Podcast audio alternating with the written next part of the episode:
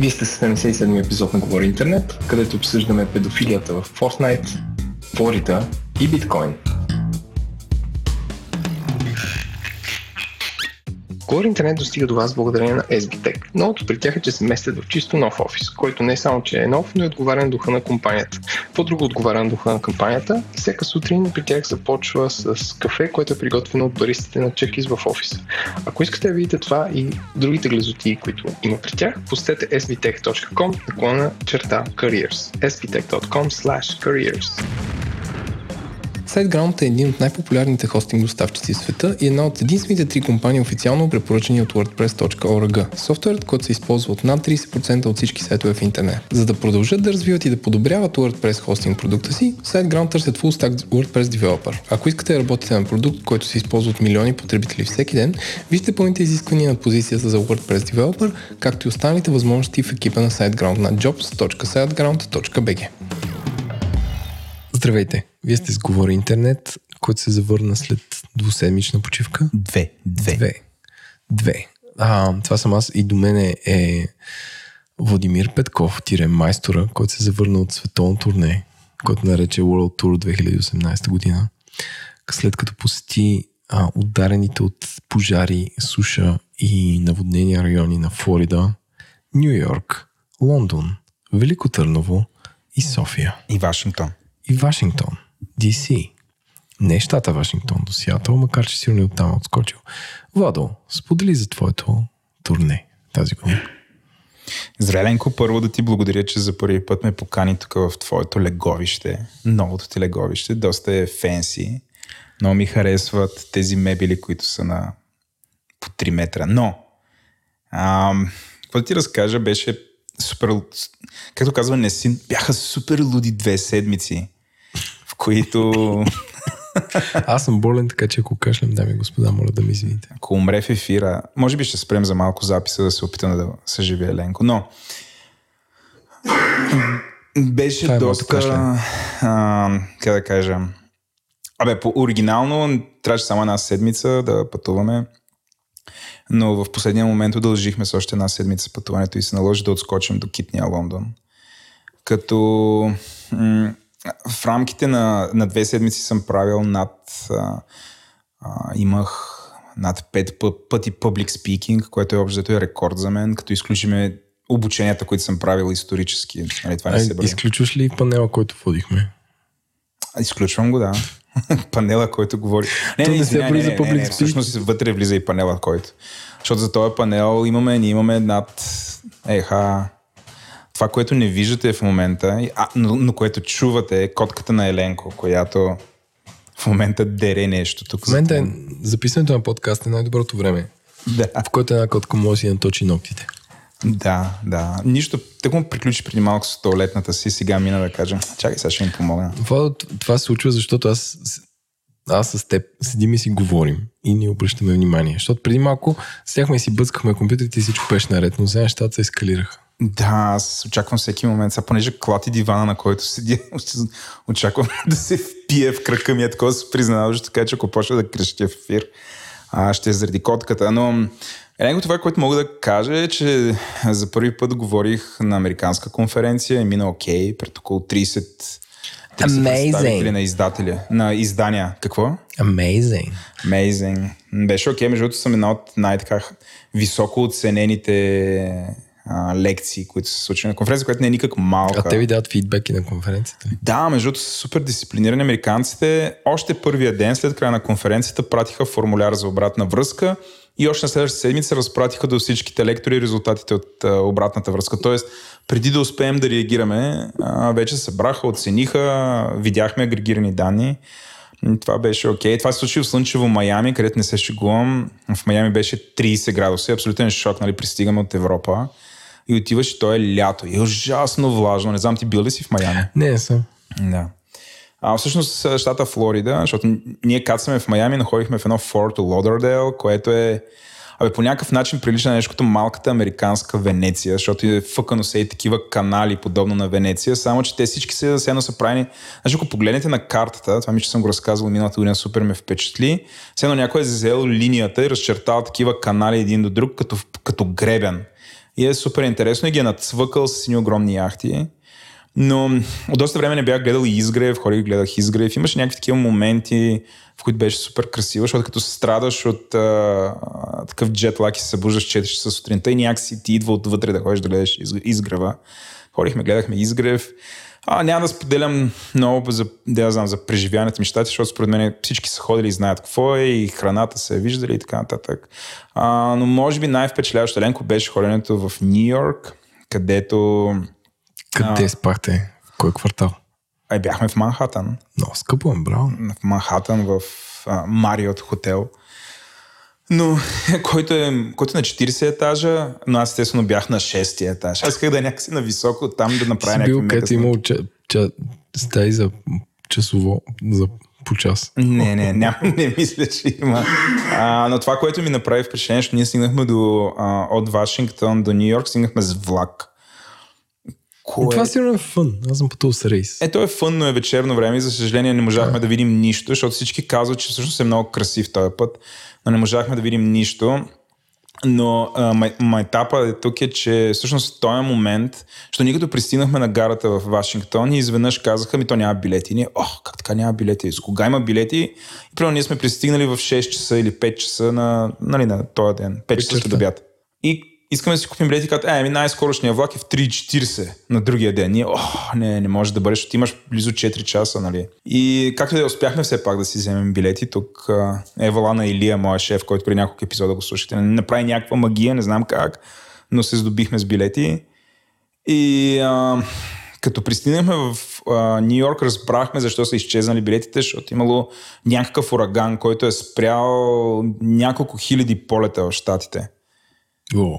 И като пристигнахме в, а, в Нью Йорк, излязохме на централната, не, не на централна гара, ми там в Манхатън излизаме на една гара. Penn Station. Да. И а, аз такъв, отдавна не бях изпитвал такъв културен шок, нали, първо как крещят всички, както казва една друга колежка, която няма да казвам защото съм GDPR compliant, тя каза тук, нали, очаква да имат трупове по земята и какво ли не. Наистина, то всякакви хора се въргалят, крещят, обаче отвън имало снежна буря и излязохме и тя ги беше изненадала снега. Еленко, аз такъв хаос от доста време. Свирят линейки през две минути отвънка пред, пред самата гара. Не е дабл паркинг, трипл паркинг. Убери, едни огромни преспи, локви, и ни такива всякакви мадами, които са под свички, защото явно ги е изнало и тях и джапат в... Нали... В колко часа се развива това? Ами, мисля, че пристигнахме някъде към 8-9 часа, так му беше вече тъмно. И ам... добре, че намерихме бързо Uber. Uber ни закара а, закарани до хотела и там докато се оправим, отидохме да ядем и хоп то, нали, града, който никога не спи, обаче ресторантите му затварят към 11 часа. Така е, да. И нам, едва намерихме в един мексикански ресторант да ядем бурито за по 30 долара. Което това е другия шок, нали, са цените на храната в Нью Йорк. В принцип в Штатите, не знам, за момента доста ме изненада. Ама що? Не, бурито за 30 долара е обирджиство. Сигурно било някакво фенси шменси бурито в някакво Не, бе, човек, беше, ресторан. не знам, сега сме отишли в някакво рендъм. Не, беше окей okay заведението, но не е нещо фенси, нали? Не, не ядеш някакво гурме бурито такова. Беше огромно бурито, примерно като като три дюнера тук в България, или като един дюнер Хикс Хиксел в, а, на попа. Но, нали, но както и да е, нали, аз можех да избирам да ходя на туристически места в Нью Йорк или да ходя на такъв микрошопинг. Аз избрах микрошопинга. И какво си купи микро? Какво си купих? Ами, аз в принцип на такива пътешествия не си купувам неща за себе си, купувам подаръчета за близки за мен хора. Ходихме до един бутик, купихме такива ръчно направени обицични, такъв, такъв тип неща. Разходихме се малко в Централ парк. Нали, е такова беше много приятно в този момент. Но за Нью Йорк, това, което мога да кажа, през зимата, може би най-ценното нещо е да си облечен добре, защото, абе, Ленко, много дуа. Значи страшно дуа. аз бях без шал и бях с едно сако и пориза. Нямаш ли парка? Не, нямах парка. Издуха страшно, защото нали, ти огромни дълги прави улици. Наистина дуа страшно. И веднага отидохме, а, ти сигурно си ходил там, има един Outlet Mall, а, Century 21, нещо от сорта се казва, или не, не е Century, нещо 21 нещо си, който това е другия шокър. Значи, ако храната е скъпа, дрехи в това, да, беше невероятно ефтино. Беше по-ефтино от България, по-нови дрехи на супер скъпи марки. Примерно имаше а, бос дрехи, които са на някакви супер смешни цени. Тоест храната, и то приличната храна е скъпа, за сметка на дрехите, които които невероятно ефтини, обаче, mm-hmm. за съжаление, нали, по-късно ще разберете с какви куфари бях, защото това нали, може би е най-големи ми, най-голямото ми достижение от това пътуване, че всъщност бях със сравнително малък куфар и издържах, дори ми останаха чисти дрехи за близо две седмици пътешествия. И така, после през Лондон, ама ти знаеш, аз Лондон така, те като ме видят вече и казват, бе, Владо, е, пак ли ти, бе? Сади Кан, пристига. Момче. Е, и вика, ей, копеле, как си, нали? И така, котката тук наистина много кържи около мен. Аз чакам да ми скочи. Не, това е, защото седим и си говорим. На не си говорим за нея. Пупа? Пупа. Ева тук. А как беше името? Не е Пупа. Котка се казва Белка. Защото е Котката бял. Белка. Защо, защо е Люса? Окей, тя в момента, да знаете, ляга в скута на Еленко. След който... като е повика. Да, кой, обаче не ляга съвсем, само те тъпче. И ме гледала там и каза, този е мой. Ако можеш, ще, Добре, ще те припикай. Да не се концентрираме върху домашните любимци. Да. Та това е за щатите. За Велико Търново и за София ви предавам ти да не разказвам. То, там е ясно играта. Mm-hmm. Ами, а, добре. Аз, аз мисля да минеме към анонсите, Еленко. Ти, ти искаш две неща да обявиш. Аз искам две неща да обявя. Не забравяйте, че на нашите че събираме като за последно вашите номинации за награда на годината, които са в... Ам... Наградите на годината са само за интернет неща и това са наградите на ГАИ които може да изпратите на говори-интернет.com на кланчерта Awards, където просто да изпратите вашите номинации. Предложенията, които постъпват са супер смешни и очакваме вашите супер смешни предложения за... За какво? За награди. Тук само мъкнеш от вода ме снима. А, като после безпристрастното жури на Говори Интернет ще ги оцени и ще бъдат публикувани в края на годината, за да излучим първите български истински награди. Е, пупа, пупа, пупа. Снимах Еленко, имаш хубави снимки за Twitter. Да, Thanks. колко, колко, ам, колко категории завършихме финално, сещаш ли се? Ми, дестина. Дестина, но имаме към 30 на номинации. Да, тях. повече са даже. Повече. Да. И при това е преди аз да съм пратил моите. Да, преди аз също съм пратил моите. Това беше за наградите на ГИ. Също така да правим едно разбарабичкване на начина по който ще правим този подкаст и, как, и ам, и партньорите. Така че, ако по някаква случайност вие имате продукт или услуга, който искате да промотирате, или се занимавате с маркетинг и искате да достигнете до изумителната аудитория на Говори Интернет, която е а, колко беше? 13 хиляди. 13 хиляди слушаме. слушания. Без да знаем това колко човека са. Да, като според Spotify 60% от тях са мъже. Здравейте мъже. А, пишете ни на info.говориinternet.com Искаме да развием този подкаст заедно с вас и мислиме, че може да сме супер полезни. Това беше анонса. Ако планирате годишни бюджети и годишни стратегии за развитие на вашата компания, пишете ни. Вау, какво става? Абе, аз искам да кажа нещо, а, като приключиш. Нещо? Това са тия жестове, да ги правя, дето не трябва да ги коментирам, дето значи. Това е, как... Има такова объркване, защото звала, сме като били в гората последните две седмици. Сме такива, у, а, у, не знам какво е. да, освен, не съм го виждал освен това на живо, защото да. иначе записваме само по да. ремонт. И сега тук, като сме заедно на става. Да, жестове ти не знаеш как да ги тълкуваш. Абсолютно. А, мисля, че е време да обявим темата на епизода. Значи това, което ще се случи във втората част. Този път е малко по-различно от това, което правим обикновено. А, с Еленко бяхме модератори на един панел на WordCamp София, който се казваше... Панела беше за тази нова технология в WordPress, а, чието кодово име е Gutenberg, което е не знам, новата технология, която е такъв позволява страниците да бъдат редактирани някакси по-читаво и по-напреднало и ми ще се получи супер полезен панел. А, да обясня, защо това е важно, що се струва да го слушате. WordPress е системата, която управлява близо 32% от най-големите вебсайтове в света, а, което означава, че тази технология а, по някакъв начин се оплеска, нали, цялата миграция към нея. Това може да афектира а, много компании, които правят бизнес, а, много а, програмисти, които работят в тази екосистема и въобще един вид а, а, би могло да промени начина по който някакъв голям, голяма част от вашите сайтове се случват.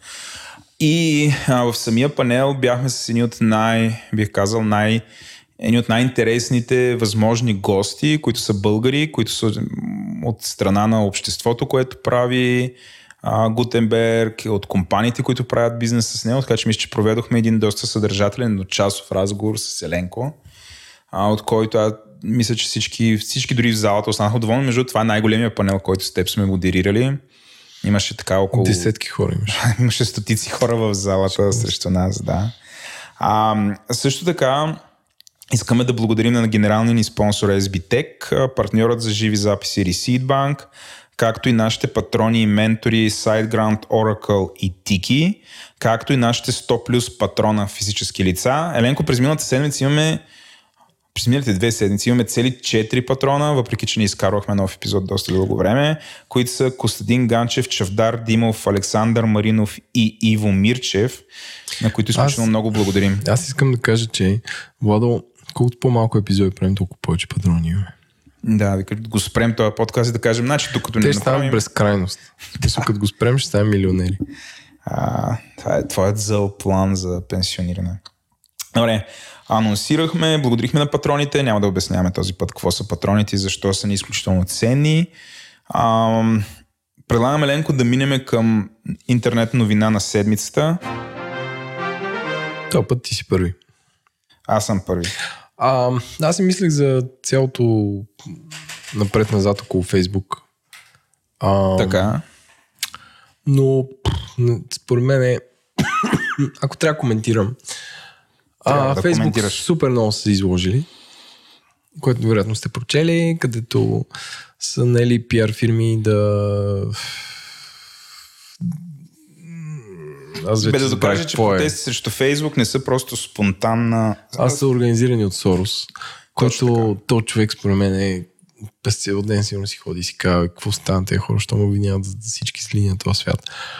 А, и в момента, всъщност, най-интересният анализ на темата, който слушах, беше на професор Скот Галуей, заедно с а, дамата, която прави Recode Decode, а, която а, той казва, че в модерните тек компании, защото той е бил на много бордове на компании, а в модерните тек компании няма компания, чието собственик т.е. мейджор собственик, чието а, основател, чието шеф на борда и чието там адвайзър има толкова власт. Тоест, че Закърбърг е в уникална позиция, защото не е като Джеф Бейзос, защото той има борда на Фейсбук е устроен така, че той е като авторитарен. В смисъл, той е като Ердоган. Нали? А нали, борда може диктатор. да каже, да, като диктатор е направен. И той борда може да каже, е, правите тук сега с тия сте политически поръчки, с тия сте руски вмешателства, не вземете пари от такива неща, не такойте данните. Ама за Кърбърк го каже, не, се тая, брат. Те нищо не могат да му кажат. И неговото предложение е борда на Фейсбук, извинявам се, просто да напусне и да си гледат работата. Той тогава ще бъде принуден да направи, да направи нещо друго. Но в позицията, която е Марк Закърбърг, няма все едно няма решение на борда, което да го катурне. Защото той като мейджор акционер има на едно гласове. Бреде Ленко, не е ли това начина по който функционира капитализма? В смисъл, не. Защо трябва, защо трябва да го катурваме някакси този човек? Е, не, защото... Аз малко като адвокат на дявола. Да, да, бе, знам, разбирам ти въпрос. Защото ако една компания има над колко милиарда юзера, от които а, е доказано, че в някои държави заради Фейсбук публикация спират една кола, изваждат собствен, този, който я кара и го обесват. Това е истинско ли, е, което Да. Ти трябва да се замислиш какво точно правиш. И те са знаели за всичките руски истории и така нататък и така нататък. Така че, нали, очевидно пазара не влияе на това нещо. В смисъл, ам, резултатите показват, че акционерите им е се тая. В смисъл, че акционерите също са капиталисти и казват колкото повече лични данни, толкова повече е яко, защото ще продаваме повече реклами, ще печелим повече парички. Така че е, злото е победило във Фейсбук някакси. И липсата на правя си всичко останало. А, така че е няма кой да катурне този човек. И трябва ли всички от борда да се съберат и да направят нещо, или не знам какво. Ти кажи. Ами аз им гледам цената на акциите, която Нашето заето върха е бил... Ние го коментирахме това на 24 юли, когато там финансовим директор се изказа. Всъщност до момента по принцип продължава да пада. Значи на 24-25 юли била 217 долара, А, в момента е 136. Тоест, те са загубили, не знам. 30, Е, това беше то 40. adjustment, дето... Ама, anyway. Не... Да, бе, да. Тоест, това, което казваш, че...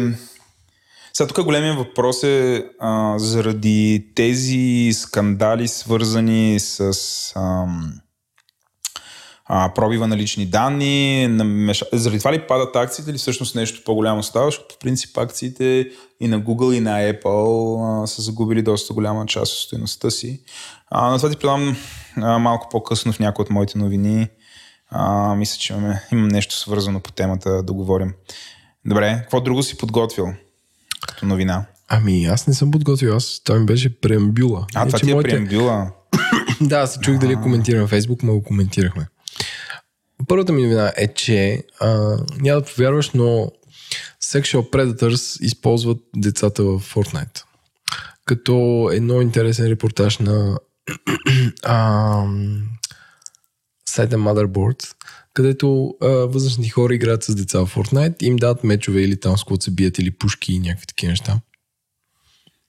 А, срещу което искат да им изпращат снимки или срещу снимки предават пушки, което е поредния, на- поредния знак, че нищо ново под слънцето и някакви хора правят прости с някаква не прости, отвратителни неща с някаква технология, която е направена да е безобидна и, И за забавление. и за забавление. Добре, а това като се е случило, има ли някаква реакция от тия, които правят Fortnite? Нали, се обясняват ли как ще го предотвратят за напред или просто това е регистрирано? Ми, това е регистрирано и в репортажа на ам, на Motherboard няма... Те писат, че са свързали с Epic Games, но те нищо не са ми отговорили все още. Ма аз не мога да си представя, ако имаш... Колко е случая? ако имаш Няколко милиона играча. 8,3. Тоест, ако цяла България играе на игра нон-стоп, какво правиш, за да, за да не се случват издевателства?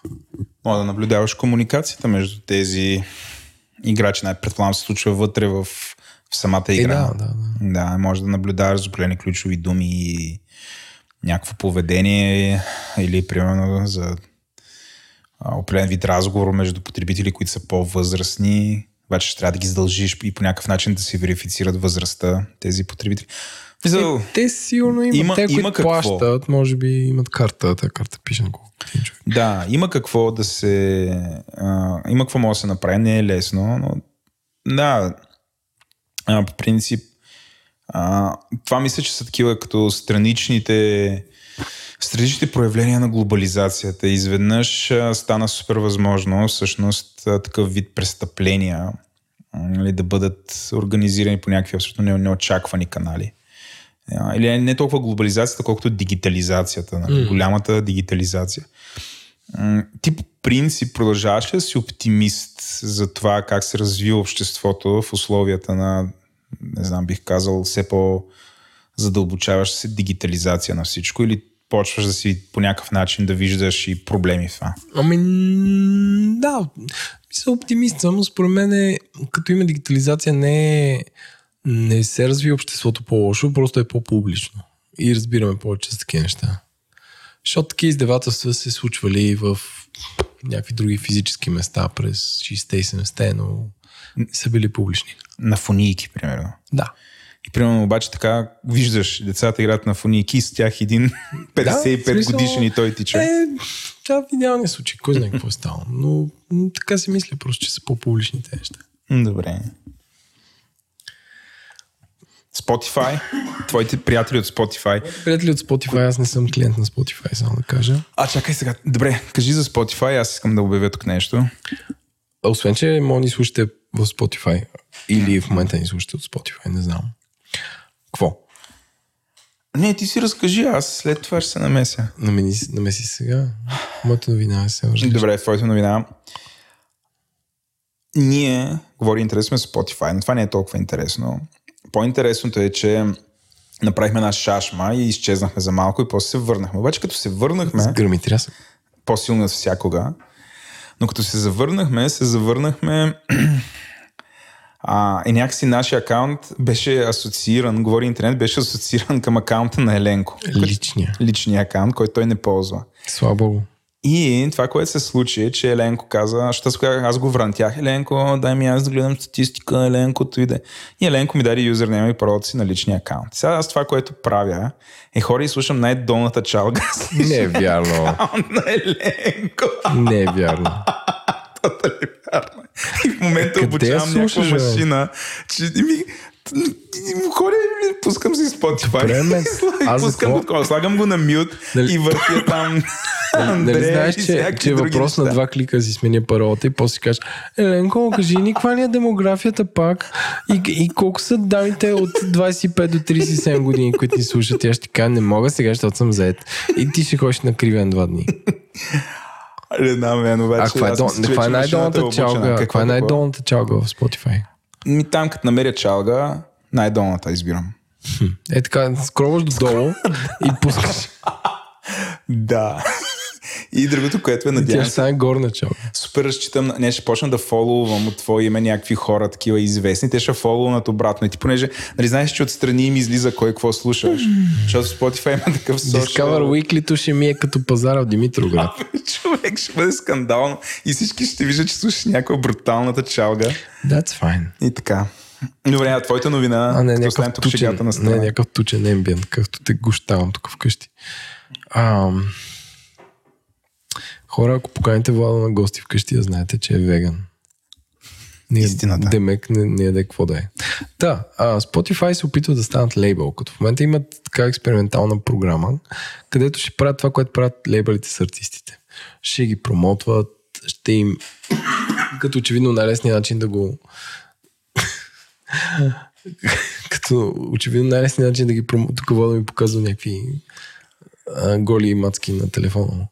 А, най-лесният начин да ги промотват, като ги пускат повече през Spotify, ще им букват турнета и такива неща. И всъщност ам, интересното е, че Business Week коментира, че въпреки, че те се опитват да правят това, самите, самите лейбъли няма за какво толкова се притесняват. Но интересно да е, ако са поели на това. А според теб има ли от какво се притесняват?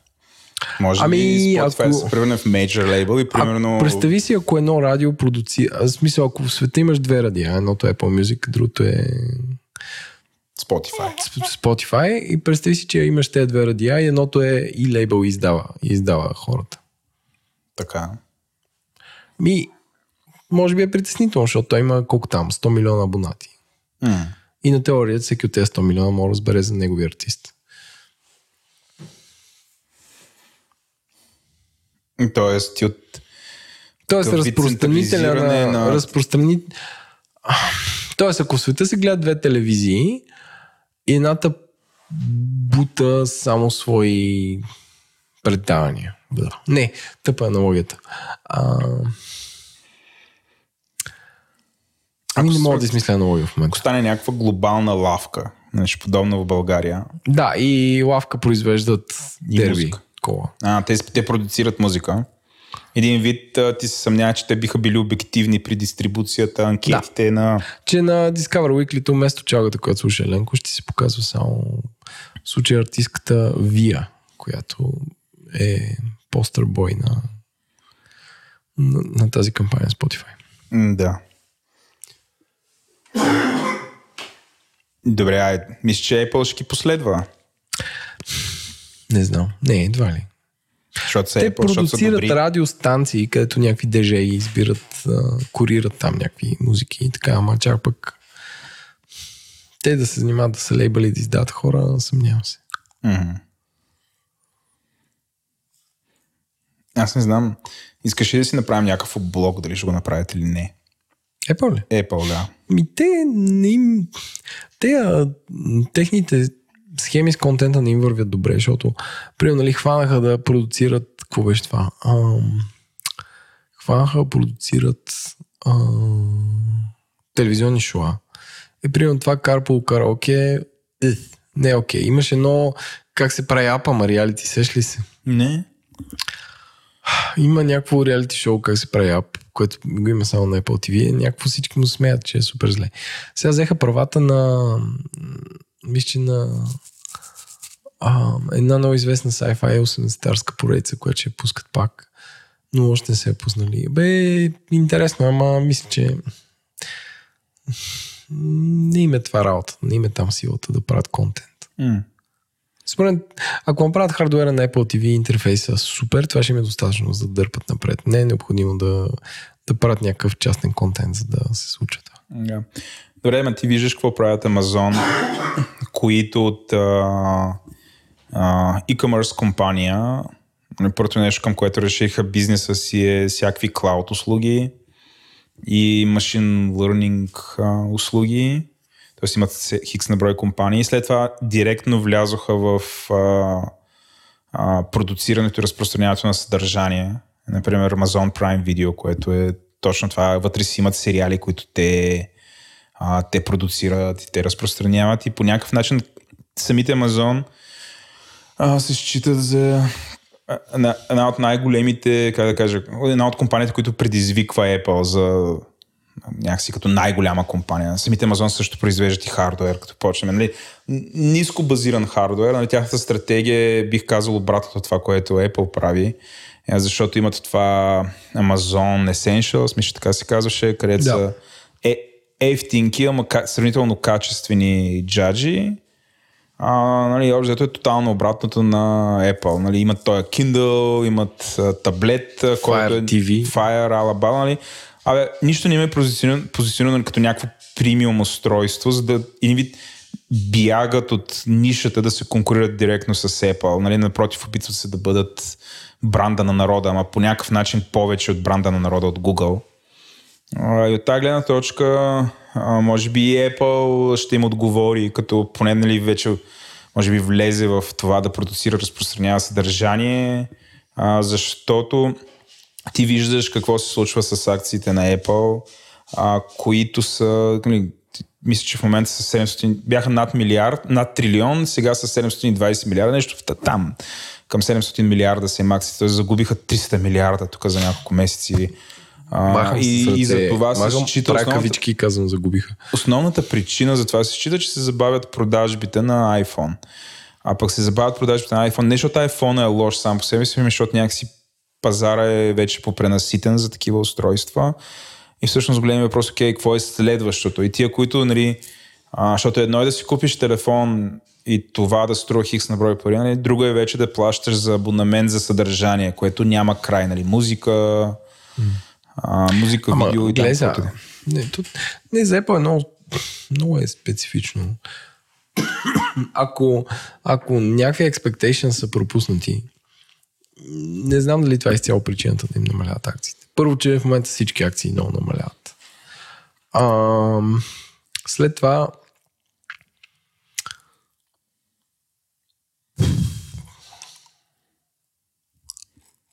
Твърде късно ли е за тези въпроси? Не, просто си мисля. Не, в момента е нещо като... Може би и след време ще се върнем към този епизод и ще кажа, е тук... Не, т.е. че може би следва някаква дълга рецесия, защото всички знаци навсякъде там казват, че всичко се охлажда, свива се и така нататък, че има голямо свиване на пазара. Ам, ама специално, що са изчезнали 300 милиарда, 300 милиона от стоиността на Apple, не мисля, че е заради нещо, което са направили грешно в последното 3 месече.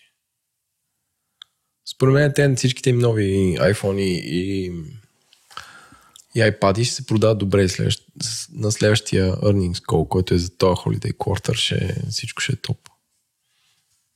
Който е февруари, мисля. Добре, аз мисля, че тази новина изчерпахме. Мисля, че е време да хвърлиш малко кал върху Андрите. Това не сме го правили доста време. Направи Еленко и хвърли кал. Дами и господа, днес излезе новината в BuzzFeed, че две от най-теглените приложения в Китай са извършили драматично кашляне Major Ad Fraud.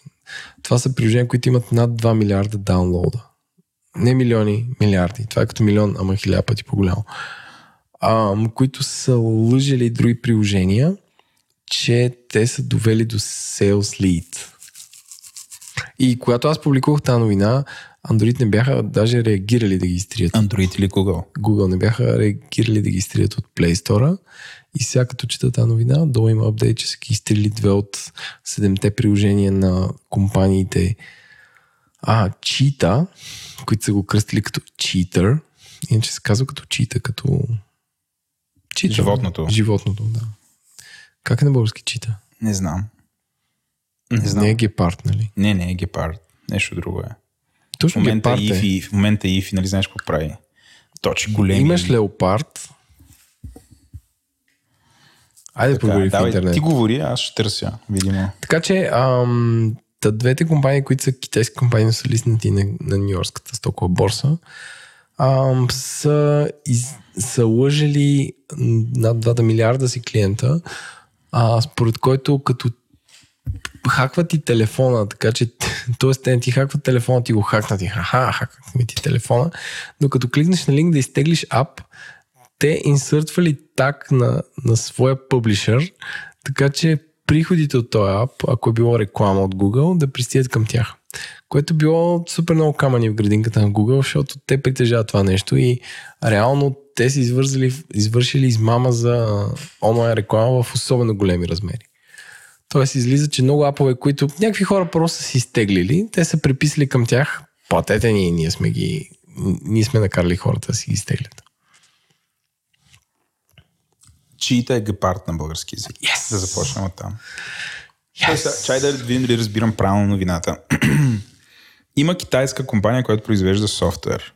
Така, До тук го разбирам правилно. които се казват Чита и Кика. Така, и тая компания Прави много апове. някоя хаква или те самите са измамници? Кой от двете е? Не, те самите са измамници. Те са измамници. Аха. И те измамници какво правят? Ти имаш Аз съм от чита, имам някакъв ап. и то е на твоя телефон, който се казва Battery Doctor или CM Locker. И някой си инсталира моето приложение. Той стили примерно, Battery Doctor и то ти казва, твоята така. батерия е супер или не е супер, или Така, да. гледай коста. Да. Няма значение. Но, Някъде докато това приложение го има, има някакъв... Не, някъде, някъде се въртят реклами в интернет. Но това приложение хайджаква андроида. А целият Android. Да, на, операцион, на ниво операционна система. Така. И аз бродя, бродя из интернета и намирам някакъв ап. И казвам, м, какъв интересен ап. Штрак и си го изтеглям. Друг ап. Друг ап. Пак от Play Store. Някаква игра с жаби. Или с чушки. Няма Това, значение. което ние с тебе правим редовно. Така. Да.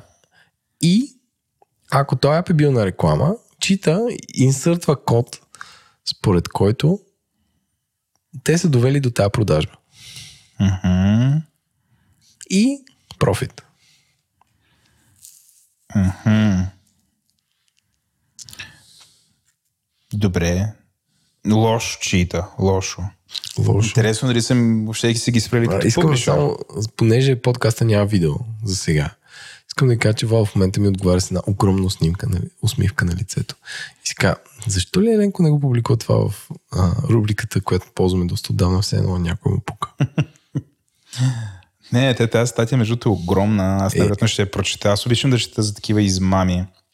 А, а, просто ми се щеше да, да добавиш да я беше добавил по-рано в епизода, за да мога да я прочета, за да коментирам. А, защото Владов. Имаш такъв альтернативен поглед върху новините, свързани с Google, е, който е аз съм съвсем леко. Alt да, има- ти си, си доста аут в новините към Google. И ми се щеше да, да прегледам. Сега няма, нали, няма какво да коментирам, ако си прав, лоша работа, нали? Не би трябвало да е възможно един ап да хайджаква на останалите апове рекламата. Еми не би трябвало, ама не. То, това е всъщност обвинението. От една страна, че те са миндили, което иди дойди, но от друга страна, че Google ам, са, в тях им пада имиджа на компания, която продава реклами и че те реклами имат някаква стойност, ако някой мога да хайджакнат това нещо. Тъпо. Тъп, тъпи Google. Не, не, тъпи, те имат проблем. такива неща не, бе, пада ти, ако имаш, ти ако имаш около 600 хиляди китайски хакера, които работят за чита и измислят някакви такива неща, е съвсем нормално да продадат някакви експлойти, които друг да цоца пари. М, Да. Добре. Ти видимо четеш и BuzzFeed, защото доста редовно го цитираш. Ама BuzzFeed е легит, бе? Не, нищо не казвам. Просто забелязвам такъв тренд в твоите източници. BuzzFeed присъства, другите са тия Motherboard, нали тях, и другите На са Recalled. Ами виж, аз съм стар човек и ползвам RSS и там код дойде той. А кой RSS ще те ползваш в момента? Reader се казва. Как? Reader с две ета. Reader. Не знае, че още има такива неща, ама явно има. Еми за старите хора. Аз разчитам на Twitter основно. Да, видях, че акаунта на. Говори Интернет фолова целия свят, който ти си ги добавил. Да, аз ползвам акаунта на Говори Интернет за фоловам такива неща и там И чета. аз не мога да ползвам, защото То не е, то е аз да го ползвам. Не ти. Ти си имаш там твой си акаунт. На акаунта на Говори Интернет аз съм го хайджак. Аз съм направил hostile takeover. Добре. Ти си направил чита. не съм защо съм направил чита. Не, идеята е... Трябва да ви кажа, дами и господа, отваряте акаунта на Говори Интернет. И вместо да е най-нормалното нещо, да направим един скрипт, който да фолва, който ни фолва, Владо следва световни медии, китайската агенция, Russia Today, всякакви такива неща. Наши патрони, Наши патрони. хора, които ни обръщат внимание в Twitter по позитивен начин, а не които се заяждат с нас. Така, но според мен тук тъпо е на, на, в ефирните вълни да говори интернет да, да, да, си говорим за социалната политика. То за политика за социални мрежи на апа, на Твитъра. Но според мен е, ам, а, трябва да следваме само хора, които ни следват. А не някакви тъпи медии. Еми, тук имаме някакво разминаване. И аз се сбием. Ма да се сбием в ефир с... Аз съм доста по-тежък от тебе. Аз имам котка. Добре, печелиш. Аз мисля, че е мой ред а, да се кажи. изреже за новините. Какво четат в Штатите? Нещо интересно. А, не, аз... А, нали, сега ще те изумя, защото... Нали, ти четеш такива някаква поп-културни медии. Аз чета да MIT Technology Review, Еленко. Защото пише съм в- един учен. Какво пише в Масачузетс? А, а, в Масачузетския технологичен институт, а, технологичното му ревю, така не знам как да го... Технологичен преглед. Технологичния преглед на Мас- Масачузетския технологичен институт, а, има една много палава новина, която казва, че а, някакви учени, учени с уд- ударението на ени, ам, са създали първата социална мрежа, тук е в кавички и с намигване, но първата социална мрежа от мозъци, Екшъл мозъци. actual мозъци е позволила обмяната на, на мисли между тях, между тези три мозъка, които участват в тази мрежа. Нали, което е някакво уау от бъдещето. Между другото, статията е написана на доста, бих казал, популярен език. Викаш дори аз, който чете BuzzFeed, Да, дори, дори мисля, че е Еленко Реди и Еленко Френли, но а, а няколко бързи, тук до уточнение, после ще задавам такива еджи въпроси на теб. А, значи, първото, което е, че а, Майбързата в новината се твърди, че последните няколко години, понеже явно, явно доста, доста хора се опитват да четат мислите на другите. Като то, явно това е довело до разработката на доста инструменти за тази цел. Като а, повечето такива инструменти съдържат нещо, което се нарича, т.е. използват нещо, което се нарича електроенцефалограми. Това не е ли като ЕКГ за мозък? Нещо такова, да. Един вид, а, постоянно ти сканират мозък. Нямам идея, нали, нямам идея как не хващаш рак от това. Постоянно сканиране, въобще как се прави. Да, ако чете. Но м- е, EEG-тата записват електрическата активност на мозъка. Тоест явно не ти сканира, ми по-скоро наблюдава и регистрира електрическата активност на мозъка. И а, а, някакви магни, такива маг, магнетични стимулации, които ги наричат TMS. Което... А Владо, според мен, с ето контент, ако отидеш на кафе, на гала, направо ще превземеш всичко. Аз Ще кажат всеки ден да говориш, като има нещо като, нещо, като има нещо научно, ще вика да говориш за, за EMS-а и за електроенцефалограмите. Аз съм сигурен, че го направим в гала рейтинга и ще скочи и тя какво е по нова телевизия ли М, Няма значение къде е.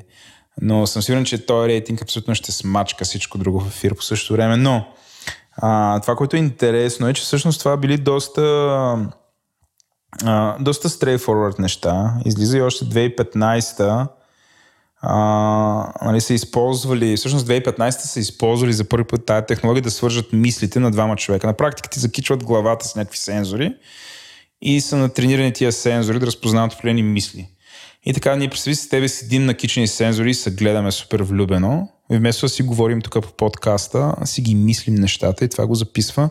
Тоест големия въпрос е, Ленко, е кога според теб ще се появят първите подкасти, в които просто са записани мислите на хора?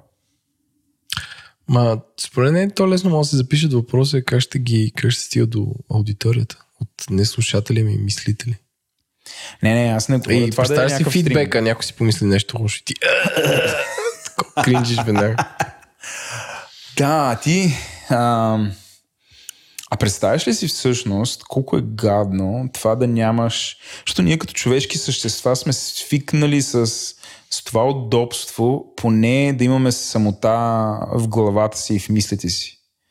Ти представяш си да загубиме тази интимност, някакси да, да знаеш, всъщност дори каквото да си помислиш, дори да си помислиш не мисли за това, всъщност и това може да бъде по някакъв начин разчетено. Тоест, всичко, което ти мине през главата, да може да бъде прочетено. Това не те ли плаши? Според мен сме далече първо това нещо.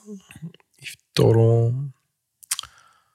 ще е много скъпо да се произведат масово такива сензори, които да правят това нещо. Добре, не се ли притесняваш, че правителствата, например да вземем едно правителството, американското правителство, което има история в това да отвлича граждани на други държави, да, ги, да им организира насилствени екскурзии до а, Гуантанамо, да до ги облича в оранжеви дрехи, да, и там да им показва приятните, приятни острови. Не се ли притесняваш, че правителството биха използвали такива технологии, за да четат мозъци на терористи или въобще на хора, които са нарочени за врагове на определена държава? И някакси в, при условие, че можаха някакси морално да оправдаят измъчванията, а, това не би било някакъв такъв определен проблем не, да морално... го оправдаеш, защото трябва да се използва. Те морално не са ги оправдали, ама по-скоро са ги отказват да коментират темите от типа вие ще биете хората. Ама ако някой може да го ако някой може да се възползва от това, те ще са първите. Въпросът е, че според технологично сме далеч от това. Защото те какви мисли могат да засичат? Мисля някаква много груба тема от типа на Ам... Не знам. Много първично ми се струва това. Добре, аз тук малко такова тъмна утопия минавам към суровата действителност и тя е... Те ще е епизод за за суровата действителност. Не. Да, Black Mirror е за страхователната агент, където ги гонеше. Да, по някакъв начин е това, само че тя ровише в спомените и в паметта. Е... Докато тези ровят директно, не че ровят, ами могат да разчитат мислите, което е... Според в паметта е по-трудно и по-опасно. Да, е по някакъв начин излишно, при условие, че ти наистина с една такава технология може да провокираш определени мисли, да прочетеш, защото ти... Нали, ето, примерно да те питам, Еленко, примерно, сега няма, няма, няма нужда да го питам в ефир, нали, точно, но примерно да те питам, Еленко, ти прави ли си нещо срамно и да го кажа кое е това срамно нещо. И ти, yes. ти дори на мислите си, значи ти, е, едно е на детектор на лъжата по някакъв начин да си контролираш тяло, пулс, там някакви такива неща. Друго е самите мисли да си контролираш, защото ти при самото мислене, нали, ти си кажеш, о, а, нали сега аз също... Не, не, как си контролираш мислите да не се провокираш този въпрос и да не си помислиш истината, която да бъде уловена. Нали? Това, това е супер интересно всъщност. Сега, то най-вероятно в тази статия тя е супер повърхностна и а, нали, не обяснява сега това четене, то универсално ли е или пасва само на определени хора, трябва ли да бъдат обучавани, а, нали, се носи всеки такъв скенер, за да работи с конкретния мозък. Е колко, тип неща. колко е скъпо това устройство? Трябва ли, трябва ли влезеш като в MRI? Да, колко е практично, колко, колко време. Нали, има много неща, които не са изяснени в статията.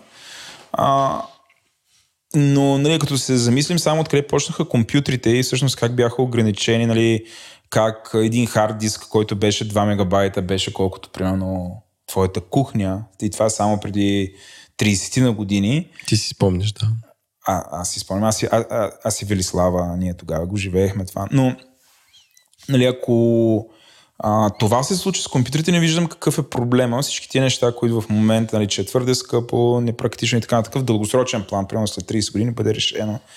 А, и просто се замислям всъщност, а, ето една, една такава сравнително съвсем безобидна новина, може би малка, а, ако някакси в Black Mirror стил и развием до пълна зрялост и по някакъв начин до абсурдност, а, как всъщност една такава технология може да бъде използвана за лошо, а, което по принцип е едно от най-любопитното, нали, най-хубавите неща, които ми се случват около този подкаст, е, че всъщност ме а, заради подкаста ме стимулират един вид да, да изпадам в такива размишления, ако щеш дори в ефир. Как, някакъв начин как да може някаква новина т.е. как може някаква технология да се ползва за лошо. Знам, че по цяла месец. Да, да, да. Оф, днес съм много циничен, ама да, плашето е. Точка. Um, като оставим това на страна, аз пак ти казвам да минем тук към суровата реалност и за а, пустинята на биткоина, ако така мога да кажа, или по-скоро пустинята на копачните зимата, на биткоина. Зимата на биткоина. Зимата, да, а, съветската зима на биткоина, така мога да я нарека тази зима.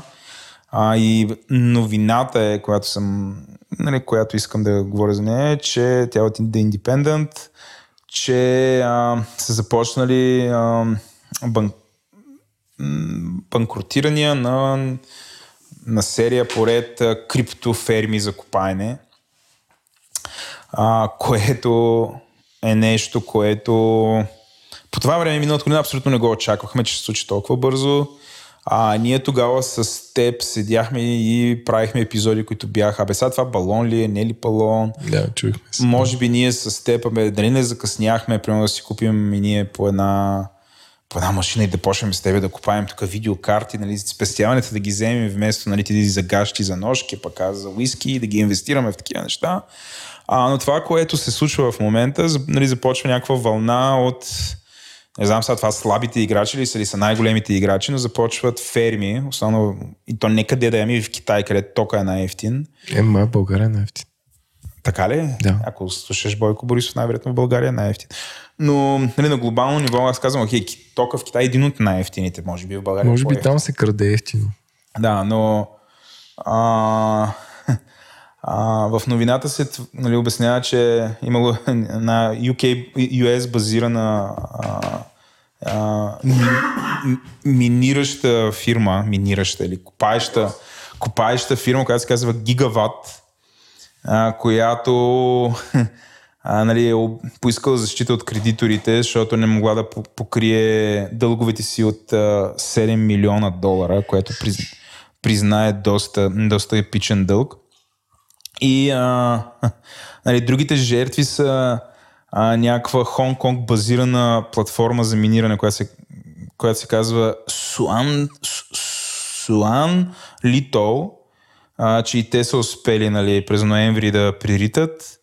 И другото, което е група от китайска, а, китайски криптокърънси миньори са докладвали, че са спрели не една, не две, ами 20 хиляди а, машини, които са копали. Еленко, представи си 20 000 машини. Едната колко струваше? 10 хиляди? Не, не, 5 не, една... 1000.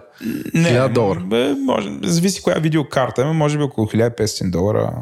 Някъде там струва една такава машина. Ще има ли пак новини, че по-ефтиняват видеокартите? М- ще има, да, най-вероятно. А, другото, което не ти като спреш 20 000 миниращи нали, копачки, те кой зна. Сега другото, което е един такъв рик, майнинг рик, той не е с една видеокарта. Той е едно дъно и понякога стигаха до 6. Значи ти нищо чудно да са 20. След това не става ясно да са с 20 000 видеокарти или са или са 20 000 по 6. Най-вероятно е по 6.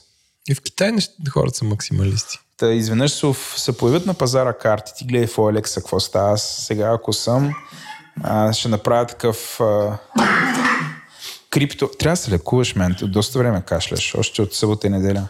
Аз съм вече, вече, вече излизам. Излизаш ли? Да, и причината Благодарение за цялото това нещо е, че всъщност цената на биткоина доста паднала и всъщност всичкото това копане вече не е профитабъл, т.е. не е на печалба и става проблем за тия, които копаят. Като цената на биткоина, нали, която е писана тази статия, която е преди 6 дена, е, че а, нали, в новината се обяснява как а, биткоина се търгува около 4600 долара, което грубо, грубо е една четвърт от цената му а, къмто декември миналата година. Т.е. преди една година е било 4 пъти повече. Mm. Само в рамките на една година загуби близо 75% от стоеността си. Така че тия, които купаят в момента, всъщност купаят на загуба, дори не могат да си платят тока и заемите, които са взели, за да си купуват машини. Аз това не го бях предвидил, защото всъщност като си говорихме с Хули, той говореше, че има в космоса вече риговете купаят и биткоини аз стане. Ма Хули беше много прав, той казваше, да не, че няма смисъл да се купае, трябва да търгуваш. Да, окей. Okay. Въпросът е, че какво става ако... Ам, защото, нали, инфраструктурата на биткоин се гради на хора, които купаят, за да поддържат за транзакциите. Ако да. ти изключиш... Да има газ. Да, ако ти изключиш всичките ригове, тя тази структура е като сеш си на Star Trek, като ги отстрелват и казват щите на 12%, загубихме втори парсек. Да. И всички се клатят, смисъл, че това много дестабилизира това нещо и това ще накара още хора да продават и още хора като продават цената, смисъл да имаш рик още повече ще намалее. И може да се стигне до там, че биткоин да спре да съществува. Главно, защото е прекалено ефтин, за да съществува. А може би, като започнат да изчезват такива, като копаят, всъщност за останалите, като намаляват копаещите, може би да стане по-профитабъл за тия, които Ако останат. цената е същата, изчезват копаещи. Първо, според мен, ако, ако изчезват копаещи хора, цената ще пада, защото биткоин е медиа волатайл валута и ако се пише срещу биткоин, цената пада. Тоест, хората прочели тази новина, са размислили за биткоин, имат негативно мнение, което не им пречи веднага си продадат авуарите. Така че е малко навързано. В смисъл, може би е някакво начало на някакъв домино ефект, защото ако хора гасят биткоини, други хора ще продават, други хора ще гасят биткоини и така ще стигне до там, че а, дори цената скочи супер много, ще има прекалено малко биткоини в оборот. В смисъл, не, не това казах тъпо, ама абе не е добре това за биткоин. Очевидно не е добре. Въпреки това, в тази новина, втората, те, още една новина ти чета, която е свързана с цената на биткоина, те са взели интервю с няколко биткоин ентусиаста да ги питат, вие сега какво мислите, нали? Защото едно беше преди една година да говориш, нали, да си много позитивен за бъдещето на биткоин и да кажеш, че блокчейна, това е като следващото ниво на интернет, нали, всъщност тези, които не инвестират и не се занимават с блокчейн в момента са като хората в средата на 90-те години, които не са искали да се занимават с интернет и така са пропуснали веб и така нататък. И не са участвали в масовата приватизация. Да, нали, един вид а, супер са изпуснали и всъщност а, тези хора продължават да са оптимисти, въпреки, т.е. те не, един вид не споделят това, което ти кажеш, или поне не го споделят да дългосрочен план. А, тук са цитирали един, който се казва Едъм Бек, а, който е кофаундър на блокчейн фирмата Blockstream, което естествено това нищо не ми говори, Blockstream какво прави, но при условие, че Independent го цитират едва ли е някакъв супер случайен. Но господин Бек казва, че той лично, моля ти се, той счита, че за няколко години напред биткоина пак ще достигне цена между 250 хиляди долара и 500 хиляди долара per биткоин. това е което той казва, като нали, това го е направил в Twitter – а, до отговор до някакъв друг ентусиаст, криптокърнси ентусиаст, който се казва Боби Ли, който пък също считал, че нали, той коментира, че цената на биткоина ще наскочи цената на златото в близките години, като а, а, то, а, Том Ли, който явно не е Боби Ли, който по-горе цитираме, но Том Ли който нали, той прави такъв bullish forecast, т.е. той е много позитивен и е фън, а, кофаундър на Fundstrat, който пак това не ми говори нищо, но пак да го цитираме правилно. Том Ли казва, че очаква това, е, това е доста смело, но изчаква биткоина до сине 15 000 долара преди края на 2018 година. Тоест, това, което виждаме изведнъж рязко, рязко, ето трябва тия дни, тия седмици, Вместо, вместо да инвестираш в уиски. Аз, да, аз рязко да се обърне. Тоест в момента един вид цената на биткоина е, е 33% от това, което ще бъде след един месец, така че юрвай се да пазаруваш биткоини. а, нали, като ги попитат, добре, бе, за какво в момента, нали, каква е причината всъщност този стрив да се случва в момента и те обясняват, че цената биткоина по някакъв начин е вързана с, а, а, с очакванията към големите технологични гиганти. И понеже големите технологични гиганти, тук може да наблюдаваме, че последните няколко месеца на борсите губят позиции mm-hmm. и се обестойностяват, нали, а, това по някакъв начин се прехвърля върху биткоин, а, който бидейки не толкова един вид установен като една такава голяма технологична компания, всъщност допринася за твърде волатилната, нали, волатилните му стойности. Един вид, ако при... нали, имаше тая шега, как, как, как, като в Москва пръднали в България се насирали, по някакъв начин тук, нали, като пръднат в Apple, в, в криптовалутите се насират като безстойностяване. И според Ли, това, което се случи е, че от този момент нататък ще започне да бъде адоптван, криптовалутите ще почнат да бъдат възприемани, не адоптвани от а, институциите. Той ще започне да се получава някаква миграция и финансовите институции да започнат малко по малко да приемат блокчейн, да приемат биткоин. Ама, това ще обърне мен, тенденцията в дългосрочен план. Това, че една институция приема блокчейн, няма никакво влияние върху цената на биткоин. А всъщност се оказа, че има до някъде нали, ако махнем всичко спекулативно, защото нали, цената, това, което се случи миналата година, това, което допринесе за този балон, който, нали, очевидно това беше балон, а, беше нали, очаква, първо страха да не пропуснем нещо и нереали... огромните нереалистични очаквания в това, че един вид тая валута ще бъде използвана. А, ние с теб многократно коментирахме, че ам, а, че всъщност биткоин, освен, че се използва като нещо, чрез което ти, чрез което ти много бързо забогатееш в основа на някаква спекулация, всъщност имаше много реална, реално ниска употреба. Тоест никой реално не си купуваше неща с него. Тоест не го ползваше като валута, ами като някаква стока, която очакваше да я купи на цена А и много бързо след това да я продаде на много по-високата цена Б. тоест, самият пазар беше задвижван от спекуланти, които искаха да направят бързо пари. Тези спекуланти дойдоха, направиха бързо парите и помните от тях се разкараха много бързо, с което пресъхна, нали, изчезнаха парите, които нали, се случваше бърза търговия. И сега в момента един вид това, когато е изпразнено от спекулантите всъщност става един вид реалната стоеност. Сега за протокола считам, че 4700 или там колкото долара е в момента. Пак е супер надута цена за нещо, което практически не се ползва като валута. Аз смятам, че каквото и да е цена на биткоин е странна за нещо, което не се използва. Като Точно така. Я, е, Мисля, дали ще е да. 20 000 или 1000, ако да. нямаш day-to-day use, да, ако няма, няма някаква полза. Сега тук стигаме до блокчейна, защото много хора казват, че окей, дори криптовалутите да не успеят да трансформират начина по който ние си обменяме пари, фундамент, най- най-важното вътре са технологиите. И всъщност това, което тя ги кара да са оптимисти към всичко свързано с крипто, защото тук вече не се говори за криптокаранти, по принцип крипто. А, спомня си имаше ни ICO-та и какво ли не. То, някакви... то още има. Има да, ама няма никакъв хайп около тях. По кога последно си чувал, хей, появи се супер горещо ICO, айде там да даряваме пари. Ама аз не съм, не съм в топ пазар. Не, някакви хора си ги ползват. Не, за мен ICO-то не е било никой нищо повече от освен някакъв glorified краудфандинг. Да, но по някакъв начин преди само преди една година ICO-тата излязат, нали, не, не беше термин, който е а, термин на някакъв ехо чембър или бъбъл на хора, които са криптоентусиасти. Изведнъж с ICO-та проговориха а, медии като Капитал, нали, общото е establishment медиите проговориха за това. В момента никой не говори за това или не го следи толкова като пазар. Тоест един вид наду се балона, гръмна и се върна обратно към ехо чембъра си а, с оговорката, че тая стойност, която дори сега има, ние, примерно такива като нас, я счита, че ние, ние не оценяваме един биткоин. Аз и ти никога не бихме дали 4700 долара да си купим един биткоин и да не знаем какво ще го правим. След това, освен да се надяваме и да се молим цената му да се покачи да го продадем. Защото примерно на, на нас до тук ни стига. Нали? Ние, ние не знаем какво друго да го правим. Той просто е, че е валута. Нали, това е. Да, бе.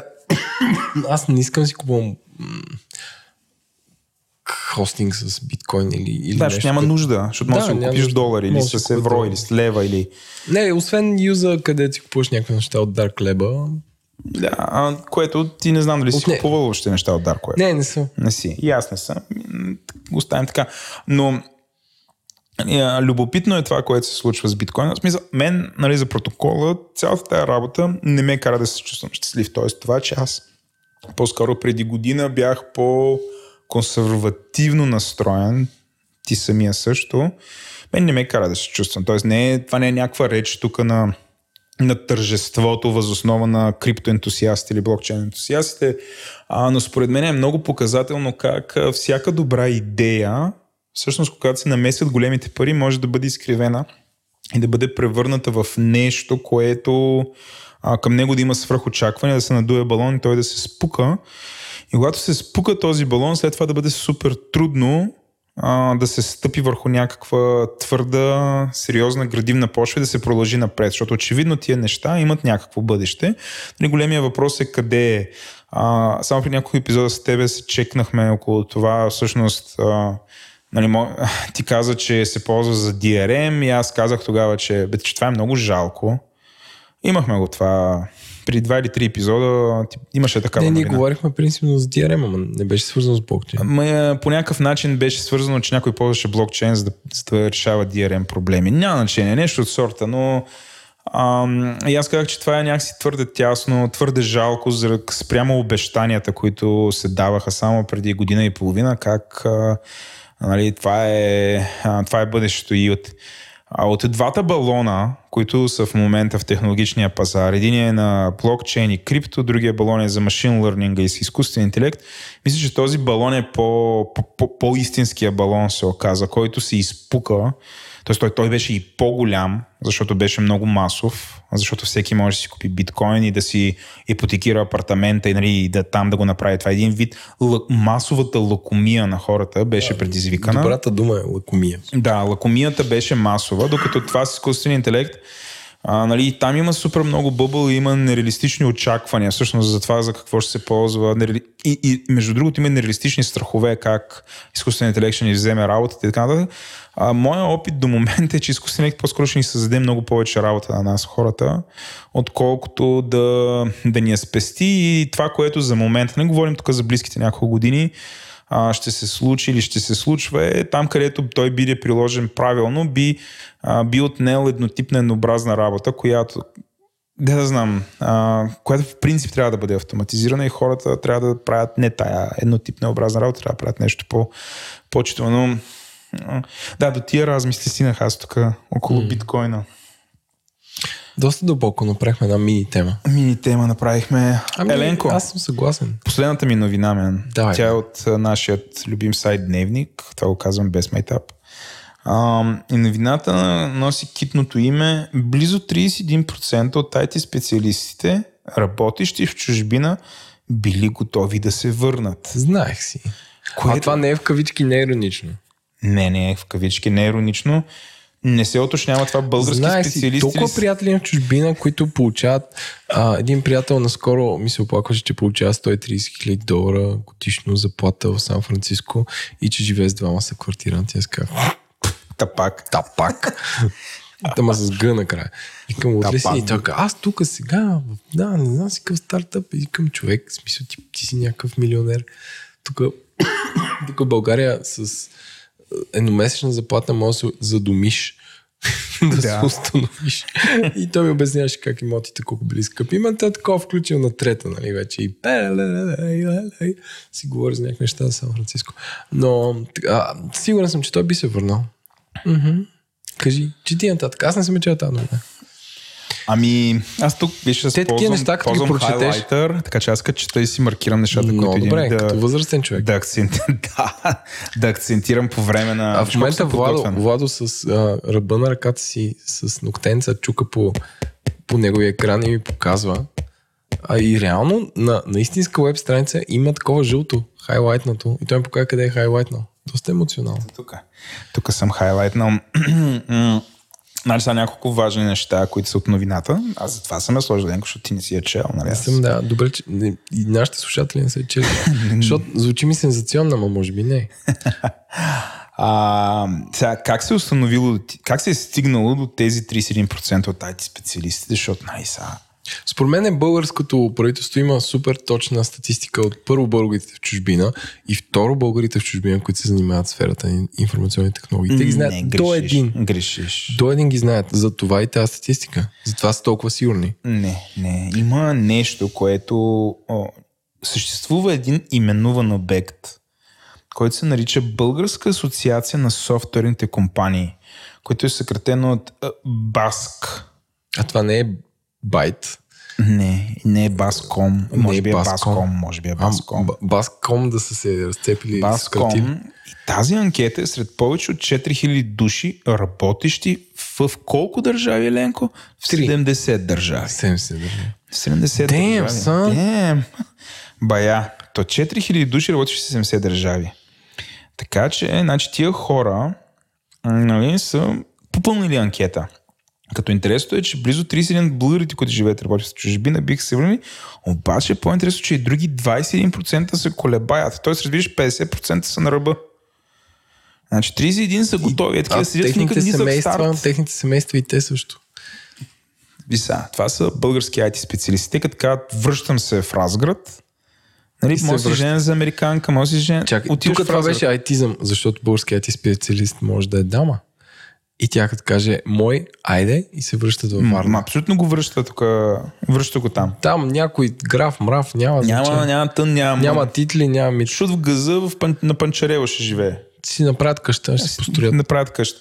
Мен, е това вече е бе майката. Извинявам се за децата, които ни слушат в коли. Здравейте, деца! Да, здравейте деца. Чичо Еленко ви поздравя, съм Еленко. А, но е това наистина би довършило имотния пазар в България. Слава Богу, че тая криза, за която Моя приятел говориш, заплатата от 130 000 долара. Той като дойде, като разбере, че за, тук като развърти. че за 20 000 долара може да си купи къща наблизо до София, на walking distance с Теслата. Да. Е, виж какво ще стане. Ма той си качи Теслата на кораб, ще дойде с нея. Но господин Доброслав Димитров, който е председател на организацията, казва следното нещо. Искам да те поздравя с този цитат. Той е много интересен. Тези резултати са изключително обнадеждаващи. Ние ще стартираме кампания, това вече е в кавички, не се е бавам, това е цитат. Кампания, която се казва Завръщането. Е, това е окей. За и аз са главни обаче, което не е окей. За О май гад! Те са направили пън с главни са букви. направили пън с главни букви. За връщането. За връщането. Една дума. Една дума е това. За връщането и за да привлечем тези хора в собствен, собствената, софтуерната индустрия. Тоест, разбираш, Баском прави към, злата кампания за връщането, с която тия 50% от българите, които не е ясно колко са де, но са... Ин, ин, ин, значи, ако примерно 4000, я знам, и, интервюирали са 4000 и от тия са 4000, ама от колко не са знай, нали? И тия хора сега, ето, те ще се върнат в България, ние ще ги ударим с тази кампания, ще им обещаем тук по един, бл...